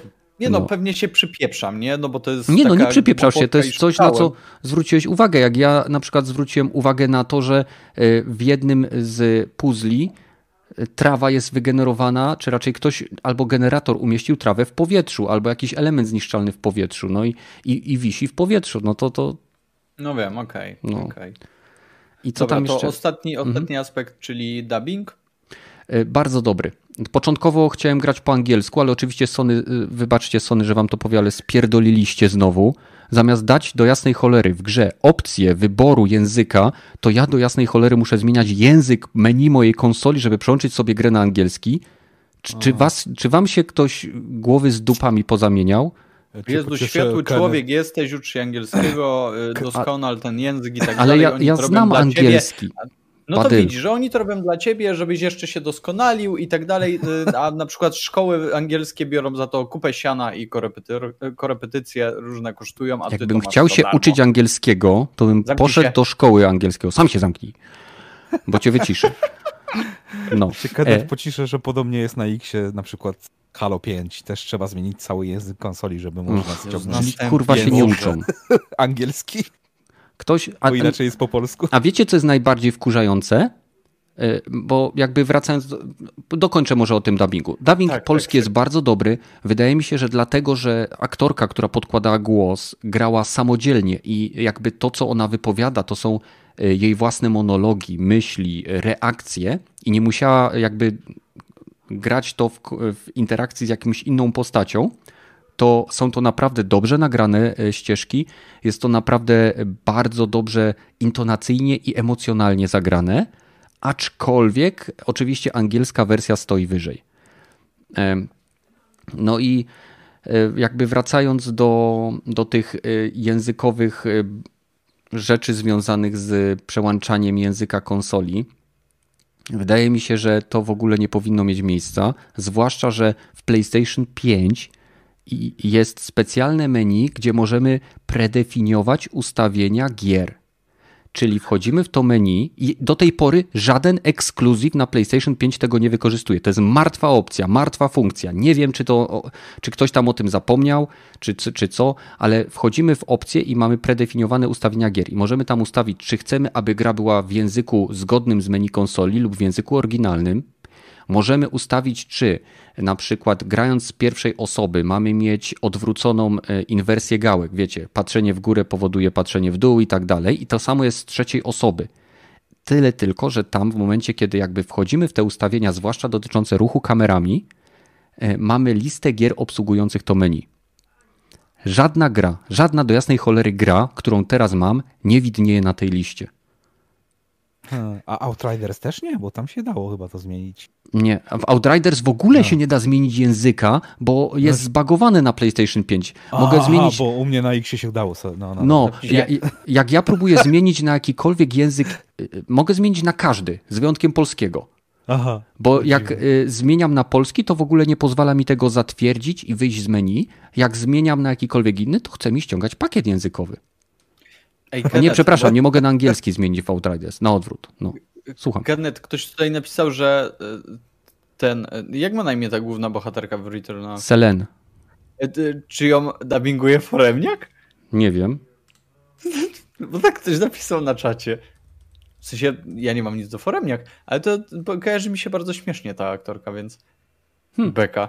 Aż to sprawdzę. Selen. Returnal sprawdzasz, tak? No raczej. Rebeka. O, jesteśmy, jesteśmy blisko, czekaj. Mamy to, mamy to? Mamy to, mamy to. Czy to ona? Ale nie. Nie, chyba nie, czekaj. Nie wydaje. Returnal, Polish.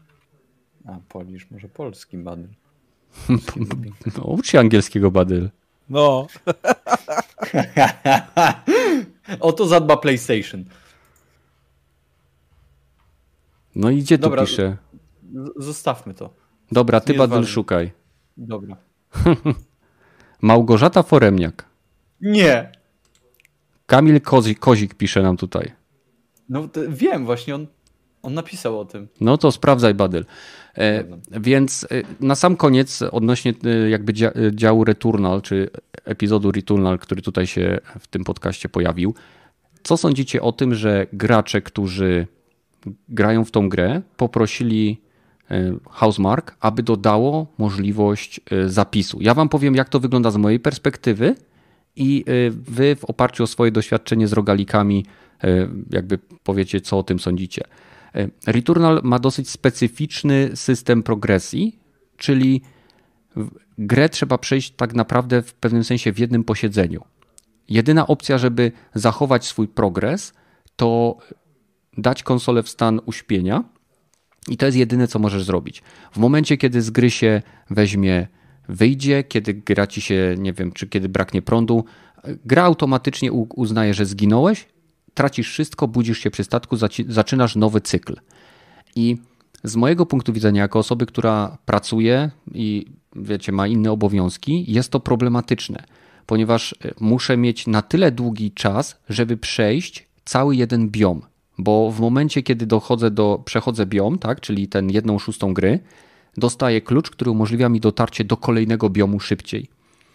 E, ale Returnal ze, ze swoją strukturą bardzo rzadko daje ci szansę na skończenie takiego biomu w czasie posiedzenia, załóżmy, nie wiem, 40 minut, godzina, półtorej czy dwie.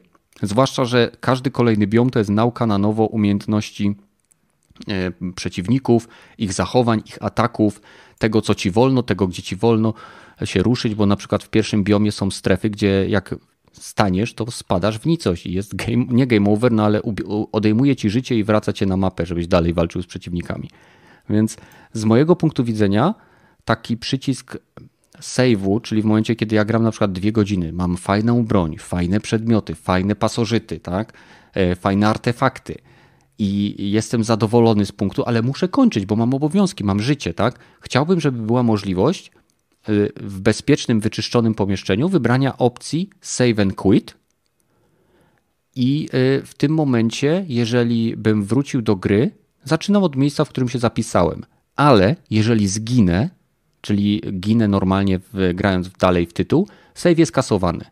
Czyli żeby nie było możliwości cheatowania, e, a tak naprawdę e, za każdym razem w momencie, kiedy gra by była wczytywana, save mógłby być tylko nawet save mógłby być usuwany od razu w momencie jego wczytania. Czyli na takiej zasadzie, że biorę continue, e, pojawiam się w miejscu, w którym skończyłem i już save jest usuwany że w tym momencie jak zginę, to już jest koniec i muszę znowu znaleźć kolejny punkt, żeby się zapisać. Żeby nie było sytuacji, że ktoś ginie i nie wiem, prąd wyłącza szybko z, z gniazdka Aha. konsolę, żeby broń Boże został mu safe. Wydaje mi się, że to by było dla mnie bardzo wygodne i dałoby mi większą przyjemność z samej rozgrywki.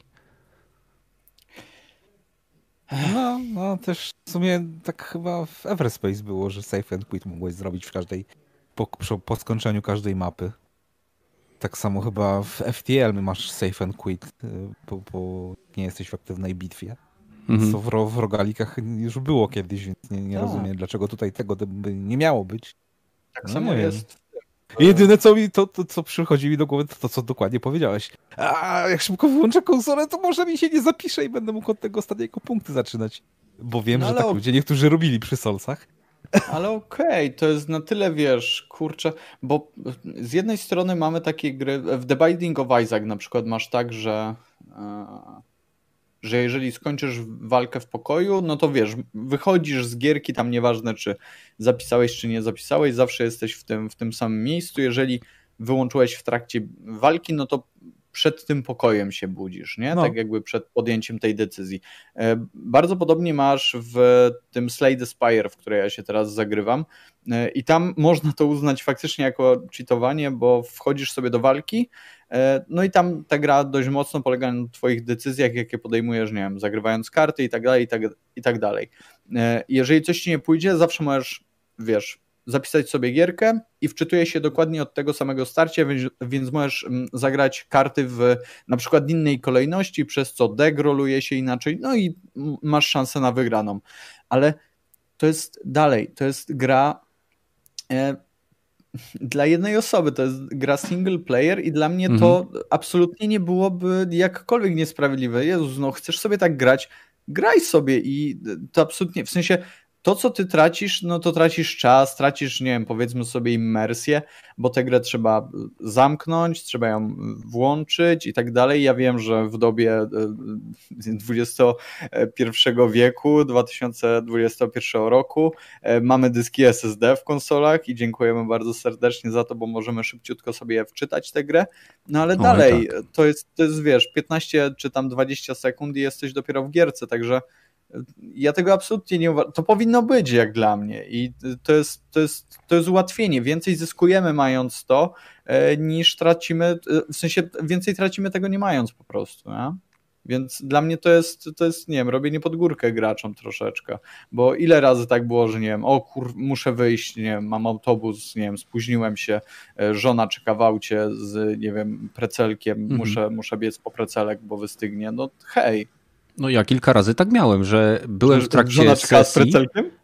Nie, e, byłem w trakcie sesji i na przykład musiałem, nie wiem, e, pojechać do sklepu albo, nie wiem, na warsztat, bo ktoś zadzwonił, że chyba woda się wylewa na warsztat, tak? I musiałem po prostu, teraz w majówkę, tak? Musiałem zostawić grę, wyłączyć ją i, i tyle, no bo nie będę zostawiał konsoli chodzącej, no bo nie wiem, ile mi zajmie. Może to być pół godziny, może to być dwie godziny, a jedna z ważnych rzeczy jest też taka, że nawet jak zostawię ją w trybie uśpienia, to i tak dzisiaj na przykład przed, w trakcie przygotowań do podcastu, wywaliło mi prąd na kilka minut. Nie wiem dlaczego, nie wiem kto to spowodował, ale w tym momencie akurat Agata sobie gra w Outer Worlds i też ją wywaliło. I gdyby nie to, że miała save i to całkiem akurat niedawno, no to by była w dupę kilka godzin. Więc mi się wydaje, że y, nie, nie byłoby problemów, gdyby rozwiązali to w taki sposób, że można się zapisać i w momencie wczytania save jest automatycznie kasowany. I żeby się zapisać kolejny raz, trzeba przynajmniej jeden pokój obczyścić, czy, czy cokolwiek, tak? Mhm. No i w, no w momencie śmierci też jest save kasowany, ten na kolejny na przykład, nie? Więc generalnie y, to jest załatwione od strony systemowej konsoli. Mhm. No ale nie wiem, ja nie lubię bardzo zostawiać mojej konsoli w trybie, nie wiem, standby, czuwania, czy, czy jakkolwiek to tam sobie nazwiemy. Wolę, nie wiem, wyłączyć i, mieć w dupie i, nie wiem, wczytać sobie później save'a w gierce, no. Nie wiem. Rogaty, tylko... a ty jak widzisz? O, w sumie teraz używam tego, dosyć dużo tego quick resume. Mhm. Kaczę po gierach, jak gram na X, ale e, no jakby był ten safe and Safe and quit to by, to by było chyba najlepsze rozwiązanie, takie mi się wydaje. Mhm. Jest to w innych mhm. grach, dlaczego w tej nie miało być, to nie ma żadnego problemu, żeby zaimplementować. Nie Ale nie tak... znam się na, na, na, na, kodowaniu takich gier, więc może się nie da. Nie, A... wydaje mi się, że to było by design. E, po hmm. prostu oni, tak naprawdę według mnie, tak jak mówiłem, tą grę można przejść bardzo szybko w momencie, kiedy się już ma te kolejne klucze do biomów. Ona jest długa w momencie, kiedy się ją poznaje, kiedy się ją masteruje, tak? A kiedy już wiesz, jak, jak w nią grać, to jesteś w stanie ją skończyć bardzo szybko. No. Dobra. To co? Przechodzimy do kolejnego tematu, hmm. czyli State of Play. Pamiętajcie, zostańcie z nami do nieplanowanych tematów, bo mamy kilka dobrych słów do powiedzenia o samym Microsoftie, więc żeby nie było, że jest tak dzisiaj y, Sony centrycznie. E, ale tak, był State of Play.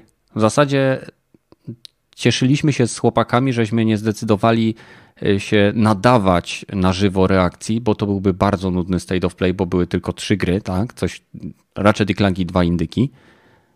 I tak. Nie wiem. Among Us, Among Us było i e, Subnautica Below Zero. Tak. Znaczy, to sub... mnie bardzo cieszy, że one się tam pojawiły, tak szczerze. Nie no, fajnie, że Among Us będzie na konsoli. Mam nadzieję, że będzie pełen crossplay. Wreszcie będziemy mogli, nie będę musiał grać na PC w tą grę. No miło by no, było. Zawsze mogłeś grać wiem, na czy... Xboxie, nie? Musiałbym mieć Xboxa. Ale nie wiem, czy nie za późno, kurczę, ten Among Us się pojawił. Nie wiem, czy to nie jest poza, już za tym boom. Hmm. Może Ale chcą odświeżyć boom. No, może.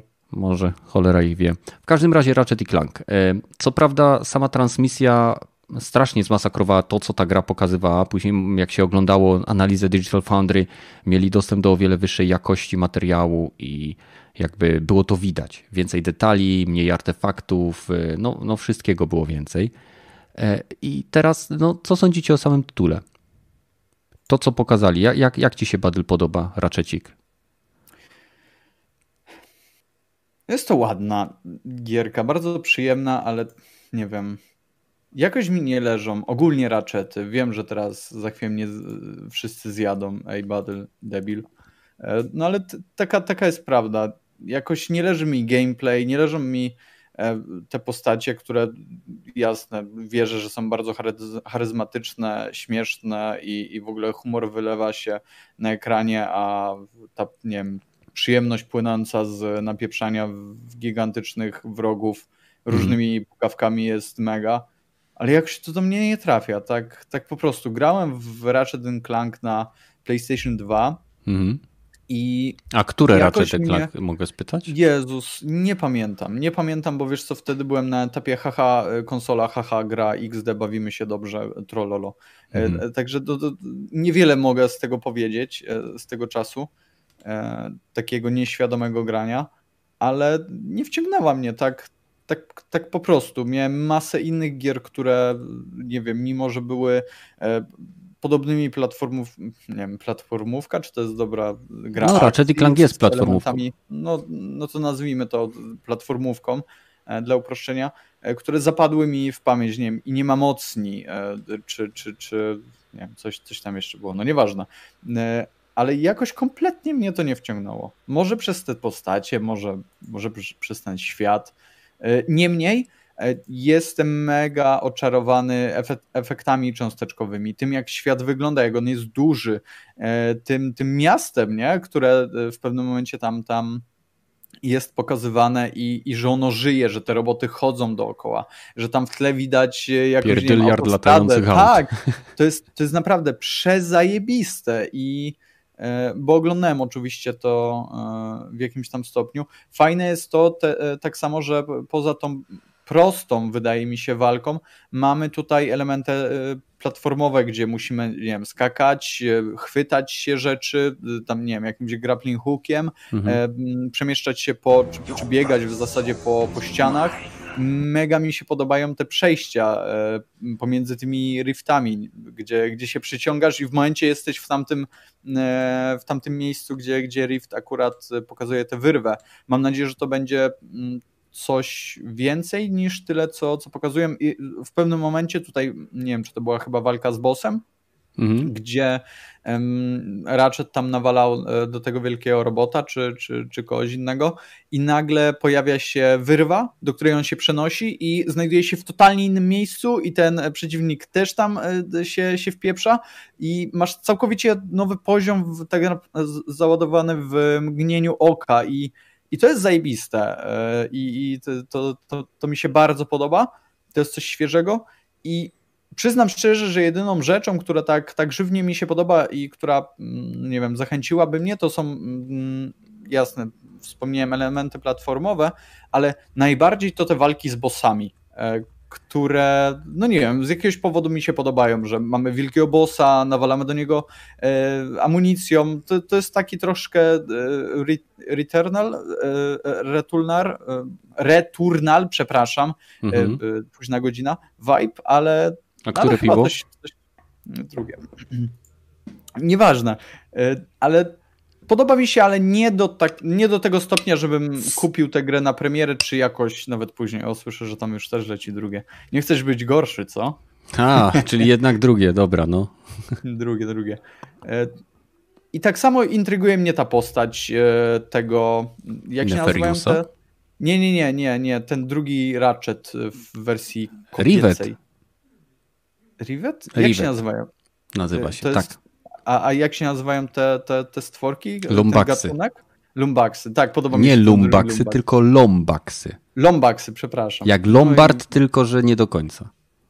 Okej, okay, okej. Okay. Ale, ale spoko. Świat, to jak wygląda gra, Vibik, spoko, ale ale no kurczę, nie dla mnie. A szkoda, bo tak kupiłem tę konsolę i teraz wegetuję od czasu, y, nie wiem, kupienia Milesa Moralesa. Kup Xa. Nie ma nic. Co? Xa. Przecież mam. No to odpakuj i graj. Nie. Rogaty, no. A co tam u ciebie? Eee, Czy wolisz, żebym no... ja najpierw się pospuszczał nad tym tytułem, a później ty powiesz swoje? No, no ja powiem troszeczkę tyle, że to też trochę gierka nie dla mnie, ale może jednak dla mnie, ale dlaczego nie dla mnie? Bo wydaje mi się, że jest taka bardzo dla dzieci jest ta giera, jeżeli mhm, chodzi o gameplay. Tylko, że nie jest no, taka łatwa, jakby się wydawało. No może, może nie, to się dokaże jak, jak może zagram. Ostatnią e, moim Ratchetem to był Cracking Time mhm. z PS3, więc dawno nie grałem żadnego, ale też nie widziałem, to też ty mi chyba właściwie powiedziałeś, bo też nie widziałem żadnego postępu za bardzo w gameplayu, no ale w sumie to ty chyba mi powiedziałeś, że w sumie jaki masz, możesz mieć postęp gameplayu w takich grach platformowych, gdzie się no. walczy dosyć takim mobem, który nie jest najinteligentniejszy. Mhm. E, dopiero przy bossach może coś tam od ciebie jest wymagane, ale e, oprócz właśnie, no, no nie, nie widzę, tak, ładnie wygląda, to się zgodzę, zajebiście, ale nie wiem, czy by mi się chciało po prostu tylko w to oglądać, a nie grać, bo tak bym chyba to e, ta gra taka trochę, no, no dosyć łatwo wygląda, więc po szynach są trochę te takie elementy, mm -hmm. co się tym ślimakiem ściga, czy coś w tym stylu. Tak. Nie wiem, czy, czy dałoby się po prostu skręcić w lewo, skręcić w prawo. Nie i porobić coś innego jeszcze oprócz... To jest, to jest, to jest znany e, motyw z innych e, części Ratcheta, gdzie wskakujesz na jakiś element, gdzie tylko... Kojarzysz? O, to jest odwrócona zasada e, Crasha Bandicoota, gdzie Crash Bandicoot uciekał przed kulą. Nie? Mhm, I mogłeś mm. tylko w tym. To jest podobnie. Masz tunel, musisz po prostu omijać przeszkody, zebrać jak najwięcej rzeczy i dotrzeć do końca. No, no, fajnie to wygląda, tylko że nie ma tam za bardzo takiej rozgrywki, która by mnie wciągała. Mhm. Chyba, że ta gra jest dla ludzi, którzy lubią być, mm, jakby to powiedzieć, bardzo wyluzowani. Tacy, którzy mm, czasami potrafią e, relaksować się podczas grania, e, jeżeli wiesz o co mi chodzi, no, więc mo może, może ta gra też by mi się spodobała w takim mhm. stanie, nie? Bardziej do grania, bo wtedy rzeczywiście nie miałbym zbyt takiej pojemności umysłowej, żeby robić ciężkie i wymagające mhm. rzeczy, ale w taką grę by się fajnie grało wtedy. Mhm. No, więc no, na razie na razie nie, nie, no, też, też nie wiem, czy to system seller jest dla takiej właśnie gierki. Ale... To zależy, mhm. bo system sellery powinny być, e, że tak powiem, celowane w jak, na, w jak najszersze grono. I Ratchet i Clank jest tytułem, który jak mm. najbardziej y, celuje w, w, jakby, to jest, to jest shotgun z szerokim spreadem. Mm. Tak? I mhm. on, on jak najbardziej jest tytułem, który według mnie jest w stanie sprzedawać konsole. Ja w stosunku do tej serii nie jestem do końca obiektywny, ponieważ Ratcheta znam od pierwszej części tej gry i wszystkie jego przygody, poza chyba dwiema, Jedna była taka, gdzie była y, side-scrollowa, taka y, kooperacyjna gierka zrobiona, to w to nie grałem i nie grałem w, w ogóle w Ratcheta, który miał opcję multi. Więc to, to jest jakby y, element. I tu jest jedna rzecz, co California Freak napisał, że w Ratchetie tam jest powiedziane, że będą otwarte obszary i one już były we wcześniejszych częściach lądowało no, się na jakieś. To stricte otwarte, nie? Czy takie semi, czy. czy to były po prostu lądowałeś na planecie i miałeś e, mission giverów w, w takim hubie i mu, mu, musiałeś na przykład zebrać na mapie jakieś tam rzeczy. I to się zbierało na zasadzie, że miałeś na przykład e, tor wyścigowy, który musiałeś odpowiednio przejechać, żeby zebrać wszystkie elementy. Tam zazwyczaj się z, z rarytanium zbierało, tak? Takie, takie mhm. kryształki fioletowe, za które można było sobie e, zebrać e, czy złożyć taką najpotężniejszą broń w grze. I wszyscy widzę się zgadzamy co do tego, że gra wygląda bardzo, bardzo ładnie. Mhm. E, same loadingi, czy to, to, widać, że gra była tworzona. Cały, mam wrażenie, że cały koncept gry powstał pod SSD konsoli bo Rift Apart to jest to, aż, aż śmierdzi, że musicie tak. wymyślić coś, żeby szybkie loadingi były. Dobra, będą portale. Super. To prawda. To no. prawda. E, to, to, to jest właśnie tego typu tytuł, który ma pokazywać niby, co ta konsola potrafi bardzo mi się podoba, że już teraz widać, że jest ray tracing. E, oczywiście Digital Foundry się zastanawia, czy będzie to ray tracing na takiej zasadzie, jak był w Spider-Manie. Pewnie troszkę doszlifowany, no bo tam mieliśmy e, później dodaną łatkę, gdzie mieliśmy ray tracing przy 60 klatkach. Tu też może być coś takiego. no, gra wygląda po prostu fenomenalnie. Gameplayowo nie zawsze jest taka prosta, jakby się wydawała, zwłaszcza, że tam z tego co wiem, można w tej grze wybierać poziomy trudności. I na wyższych poziomach trudności to strzelanie jest wymagające, ale to nie jest nigdy FPS shooter.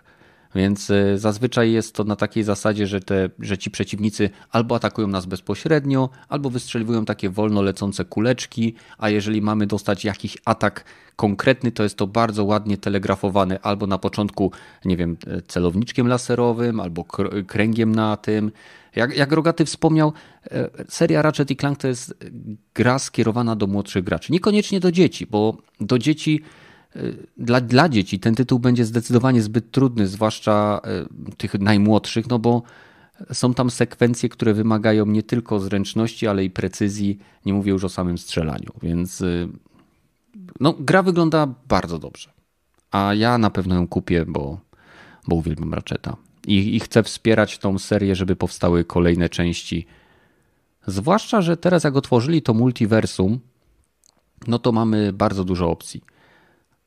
No, no i, w zasadzie tyle. Co sądzicie ogólnie, czy Sony z, z tym swoim state of play powinno przy, zostać przy takim jakby temacie, tematyce takiej skoncentrowanej na jednym tytule?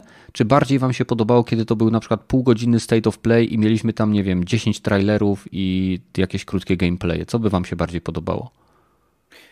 Mi osobiście się bardziej podobało e, to wydłużone state of play z masą gierek, bo no bo było to większe wydarzenie, można było zobaczyć faktycznie jakieś większe ogłoszenia. No nie zawsze, ale, e, ale to była swego rodzaju reklama gier, które, no nie wiem, mnie mogą zainteresować, a nigdzie indziej ich nie zobaczę. Ze względu na to, że śledzę tylko PlayStation, no to tu mnie mogą złapać, także e, bardzo serdecznie im dziękuję za pokazanie mi na przykład, nie wiem, Sifu, którym jestem mm, zainteresowany i e, no i Keny oczywiście, nie? Gdzie, mhm. gdzie gdzie mam nadzieję, że, że im się uda. E, ale hej, nie widzę tutaj przeszkód, żeby robili i tego, i tego typu eventy. Na pewno bym chciał, żeby to się częściej działo, żeby tego typu, nie wiem, e, state of play rozgrywały się no częściej chyba, tak, tak, tak, tak po prostu. A to musieliby mieć co pokazywać. No wiem. No. No ale nie chciałbyś, żeby mieli co pokazywać? Chciałbym. No ale no, to o, ja o, też. O, chce, chceniem nie zapłacę za usługi i, i ten jedzenie. No wiem. No oni też nie sprzedadzą mi chcenia. Oni muszą mi sprzedać grę. Albo mikropodcast. Raptor pisze, że może na E3 coś będzie. No zobaczymy. Ja mam nadzieję, że e, Microsoft wreszcie mnie namówi do zakupu ich konsoli. I to nie mówię, że, żeby nie było, bo zaraz zostanę tutaj zjechany, że na Xboxa nie ma gier. Jest masa gier na Xboxa. Po prostu nie ma gier, które mnie interesują. D. A, nic nie powiem. No, ty to, ty to nic nie mów. Słuchajcie, bo jest nas 79 osób. E, chciałem przypomnieć, że dzisiaj mamy, e, że tak powiem, świeży start e, podcastu, w tym sensie, że zmieniliśmy troszeczkę grafikę, otworzyliśmy nie wiem jak to nazwać, drzwi. Nie da się otworzyć cyfrowych drzwi. W każdym razie macie Patronite'a, który wspiera podcast, macie sklepik, wszystko, linki są w opisie. Nie będę was do tego, że tak powiem, tu nagabywał, bo naj, o wiele bardziej wolę was zachęcić, żebyście wpadli na naszego Discorda, gdzie możecie nam na przykład w, w pokoiku feedback mówić, co spieprzyliśmy i co powiedzieliśmy źle, a jeżeli będziecie chcieli pogadać na inne tematy, to mamy całą masę pokoi tematycznych, gdzie możecie spotkać Badyla, Rogatego, e, nie wiem, Gragiego i, i masę, masę innych ludzi, którzy biorą udział w Dropin Podcaście. Nie zawsze są wszyscy, ale dlatego jest nas dużo, żeby zawsze ktoś był. E, no. Rogaty, a ty? State of Play? Eee, w sumie ja bym wolał, jakby było więcej tych trochę trailerów i ja jestem taką dziwną osobą, że lubię jak mi twórca gry próbuje ją sprzedać. Niech się trochę popoci i niech... E, Gadające taki... głowy lubisz? Gadające głowy lubię, jeżeli to jest rzeczywiście, e, nie wiem, dyrektor naczelny, e, który pracuje nad tą grą i wie, co to gra jest, dla kogo ta gra jest i jak mhm. w tą grę się powinno grać. Jeżeli taka osoba mi potrafi konkretny sprzedać, żebym wiedział, że okej, to mnie zainteresuje, i nie będzie mówić tego wymijająco, że może, a zobaczymy, a pomyślimy takim PR-owym bełkotem, to wtedy jak takie głowy mi się bardzo... Po... Jak, e, jak się nazywał twórca No Man's Sky? A był... Nadal się nazywa.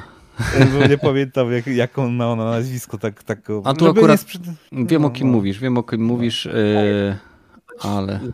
Z twórca Overwatcha, który... Jeff Kaplan. Niedawno Kaplan, no, tak, tak on, odszedł, no, no. no.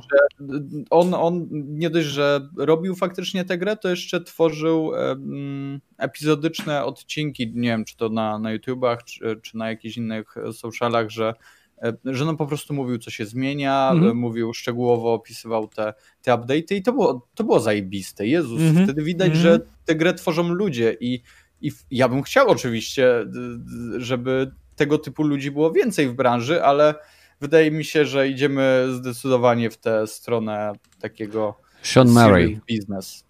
Sean Murray. No, Sean Murray się nazywał no to, gość od to, to jego, jego prezentacja nie lubię, a na przykład e, Hugo Martin e, to jest e, dyrektor chyba naczelny Philly Software, on jest odpowiedzialny za Duma i Duma Eternal.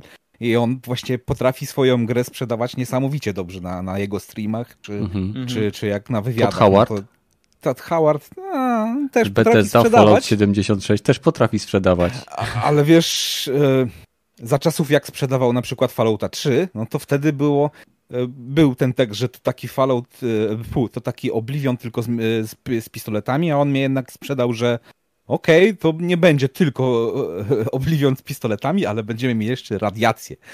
Więc mm-hmm. Fallouta 3 mi się grałem i, po, i mi się podobał. I no słuchaj, na tym zbudował sobie repkę, nie? To później się mm-hmm. po mhm. prostu, że tak powiem, puścił w tango.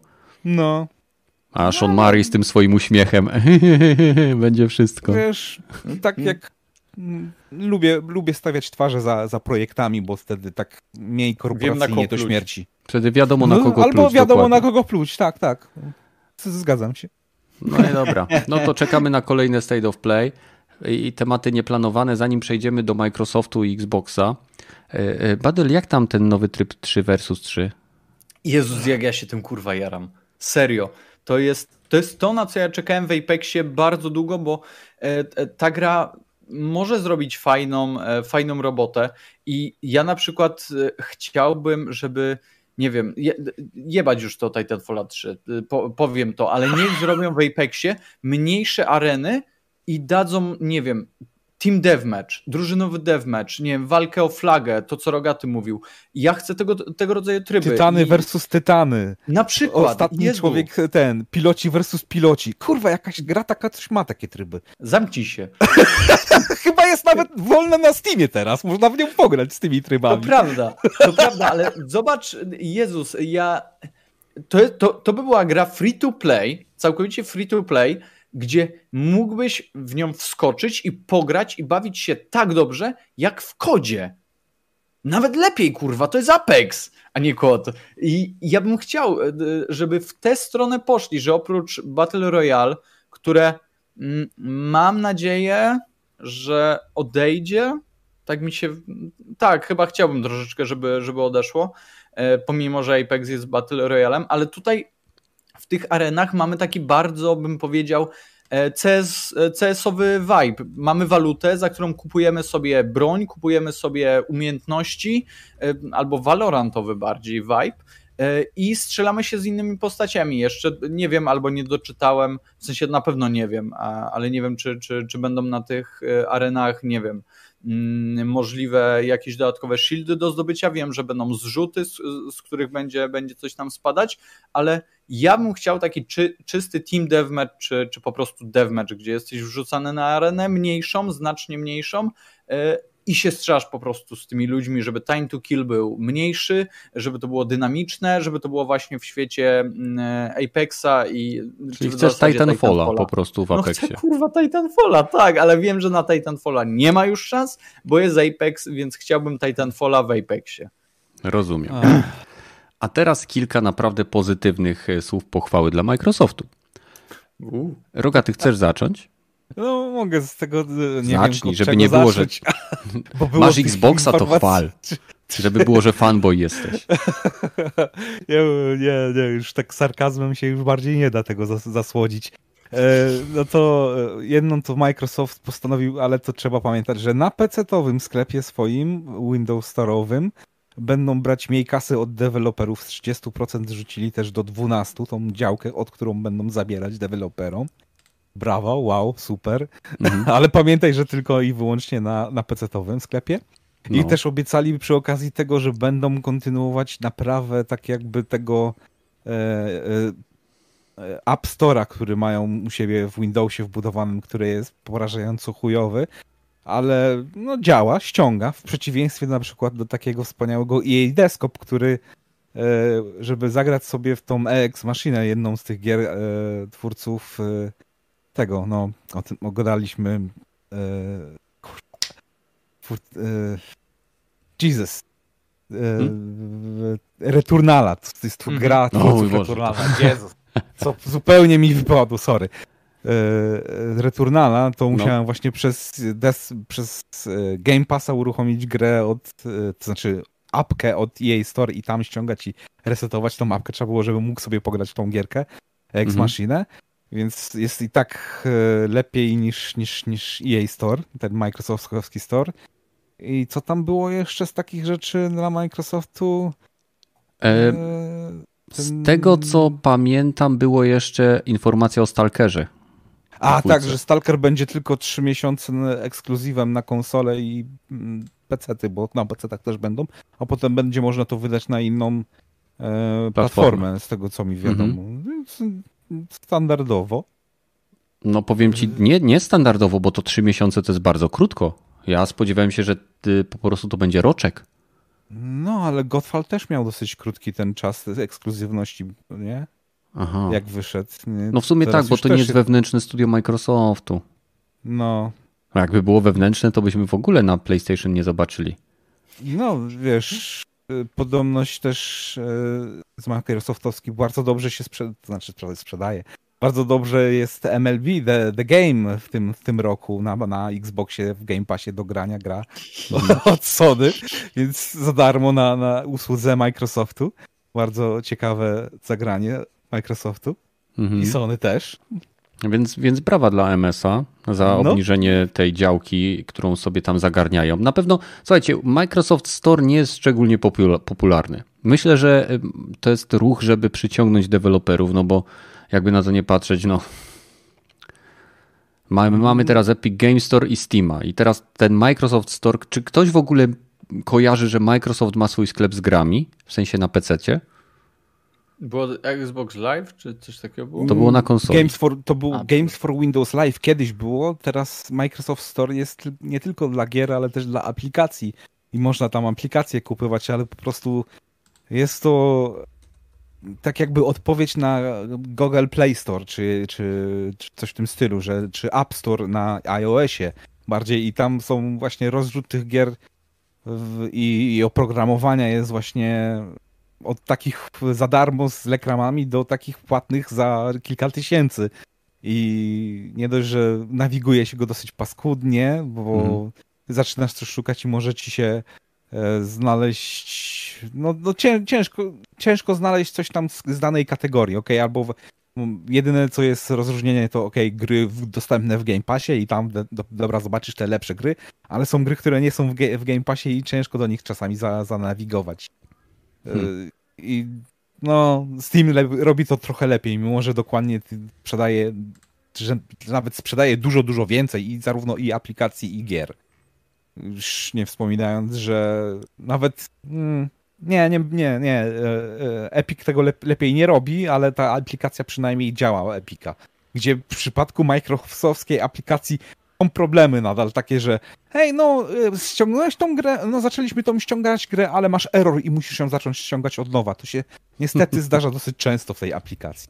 Mniej mi się zdarza niż e, mniej mi się zdarza to w, na przykład w aplikacji od e, Epika, ale w Epiku ściągłem chyba tylko 3 czy 4 gry, więc hmm.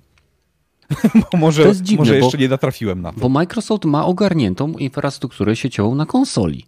I czemu nie ma ogarniętej infrastruktury sieciowej tych sklepów, tego całego pierdolnika na PC?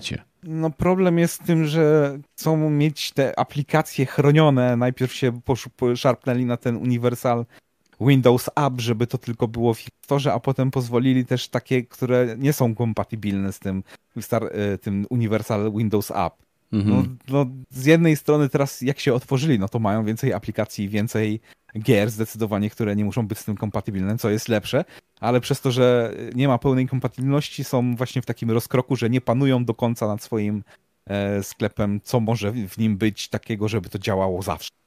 I, i to, to, to widać, że Steam rzeczywiście siedzi, e, stworzyli sobie taki jakby układ, że ok, jak do Steama super łatwo się dostać i wszyscy praktycznie mogą tam grę wypuścić i wszyscy muszą się do steamowskiego, steamowskich wymagań tak jakby pod tych podstawowych, że twoja gra musi działać i twoja gra musi mieć nie wiem, e, e, nie, nie mieć wirusów, to jest cały wymóg chyba. I, i że chyba może trzeba ją nawet skończyć, to jest jedyny wymóg w, e, w Steamie, gdzie w Microsoft sklepie dobra, to, to ta gra musi mieć jeszcze achievementy, fajnie by było jakby miała wsparcie dla live'a i te inne sprawy i, i no nie, ma, nie ma takiej jakby przejrzystości w tym sklepie, Microsoftowskim sklepie, przez to, że popuszczają teraz te aplikacje też, które nie muszą tego mieć. No tak, tak. What the fuck? No, po, okay. no nie, no to, to, krzyczy, krzyczy po prostu po, po, prostu posprzątajcie swój śmietnik, no. No. Macie, kurujecie go, wiecie co tam wchodzi, więc posprzątaj, zróbcie tak, żeby wymuście na wszystkich deweloperach, żeby było to jakoś jednolicie zrobione, żeby to zawsze działało. A tutaj jest e, ewidentnie tak, że okej, okay, pozwolimy wszystkim, ale teraz przez to nie, nie wiadomo, czy wszystko będzie działało za jednym razem. Hm. E... Badyl? Ty jakieś nieplanowanki? Hmm. Hmm. Przypominamy o ankiecie Badyla, do której link znajdziecie w opisie tutaj materiału. Jest to ankieta do jego pracy magisterskiej, która wiąże się z gamingiem i z ewentualnymi uszkodzeniami i do, do, dolegliwościami, które możecie mieć, jeżeli gracie tak długo, jak gracie. Przestańcie grać tak długo, albo grajcie jeszcze więcej. Więc zajrzyjcie tam, przyda mu się do magisterki. Żeby miał to leczyć, nie? Tak, bo on będzie was później masował. Pamiętajcie, na hasło Discord macie 10% zniżki. Tak jest. 10% zniżki. Wing wing. Kenneth, to ja mam jedno, jedno malutkie pytanie, bo ty miałeś stadię, nie? E, miałem. E, Teraz mnie Stadia nęka co chwilę mailami, żebym do nich wrócił, bo kolejną darmową grę dodali kuźwa. Aha, bo ostatnio nie wiem, czy to se ktoś robił, czy, czy nie, że dodali możliwość szukania e, gier w Stadii. To, to prawda jest? Pamiętasz, czy może jak był launch tej, tego, tego sklepu, tego frontu, że tam nie dało się niczego szukać? E, problem ze Stadium na początku polegał na tym, że miałeś aplikację w przeglądarce, a żeby kupić grę, musiałeś korzystać z aplikacji na telefonie. Aha. I to było tak poryte, że miałeś tylko po prostu, na początku miałeś tylko kilka gier, które oni tam udostępnili. I to było wszystko. Nic więcej. Czyli nie było, nie było e, paska szukania w Steady całej. Tak się, z tego, nie pamiętam. Nie jestem w stanie Aha. potwierdzić ani zaprzeczyć. Wiem, że to było jakaś paranoja. Ja siedziałem z, y, z laptopem i obok miałem komórkę i musiałem dodać na komórce gry do biblioteki, żeby one mi się pojawiły w przeglądarce na liście, żeby mógł je odpalić. Normalnie okay. jakiś truizm. Bo jak widziałem chyba dzisiaj i przed... I dzisiaj i wczoraj, i chyba nawet przedwczoraj, ja sobie zaczęli ludzie robić, że w wtedy dodano search bara. Google hmm. dodało search bara w swojej usłudze wreszcie. Może... Po najnowszej aktualizacji. Nie, nie, to, i po prostu nie jestem nadal pewien. Serio? Tego nie było wcześniej? Może było, ale za dużo sugerowało Steama. Aha. Hmm. Okej, okay, ja mam z kolei informację. E, wyciekły rzekomo dwa screeny z Battlefielda nowego.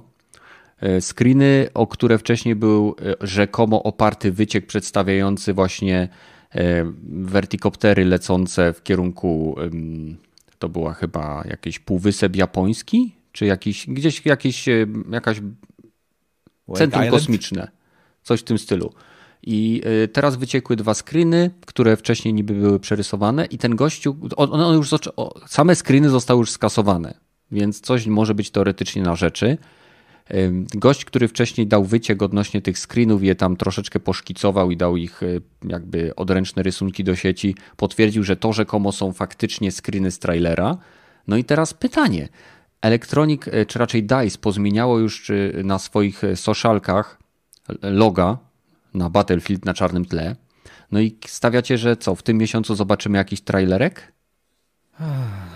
No na ten miesiąc by naj, chyba wcześniej można by dać bo mhm. później to już praktycznie E3, więc no, trzeba maszynę zacząć hypować już od teraz. Według Powoli. mnie, według mnie będzie teraz w, w maju może być jakiś zwiastunik, później będzie mhm. EA Play, tak?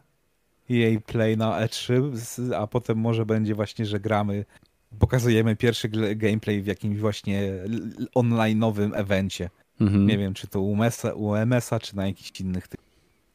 No zobaczymy. Mhm. Wszystko wskazuje na to, że nowy Battlefield ominie e, konsole poprzedniej generacji, co mnie osobiście bardzo cieszy. E, nie, nie ze względu na to, że nie chciałbym, żeby gracze poprzedniej generacji zagrali w nowego Battlefielda, tylko dlatego, że niestety poprzednia generacja bardzo by ograniczyła możliwości tego, czym mógłby być ten Battlefield i wymagałaby stworzenia zupełnie osobnej gry, tak jak swego czasu była chyba to wersja Battlefielda trójki, że Conquest był ścięty o, do 24 graczy mm -hmm, tak, i mapy było. były pozmieniane, to wymagało masy pracy. E, ogólnie, no to, to, na, to na, ten, na gierkę będziesz czekał z półtorej minuty. Przecież nie ma konsol, chłopie. No i co z tego, że nie ma. Ja mam konsolę. Okej, okay, to będziesz grał Badyl, a ty, ty masz konsolę PlayStation 5? No. I co, przykro ci, że nie ma konsol, jak masz swoją? Nie, ale ja nie kupię Battlefielda, więc nie będziesz miał z kim grać. jak no, ty grasz, y, ty grasz ciągle w Papexa. Że Plotka no to... jest, że do EA Access trafi, a jak jest będzie w EA Access, to wow. też będzie w Game Passie, więc no i zajebiście. pograć. Super. Jeżeli Słuchaj, będzie crossplay.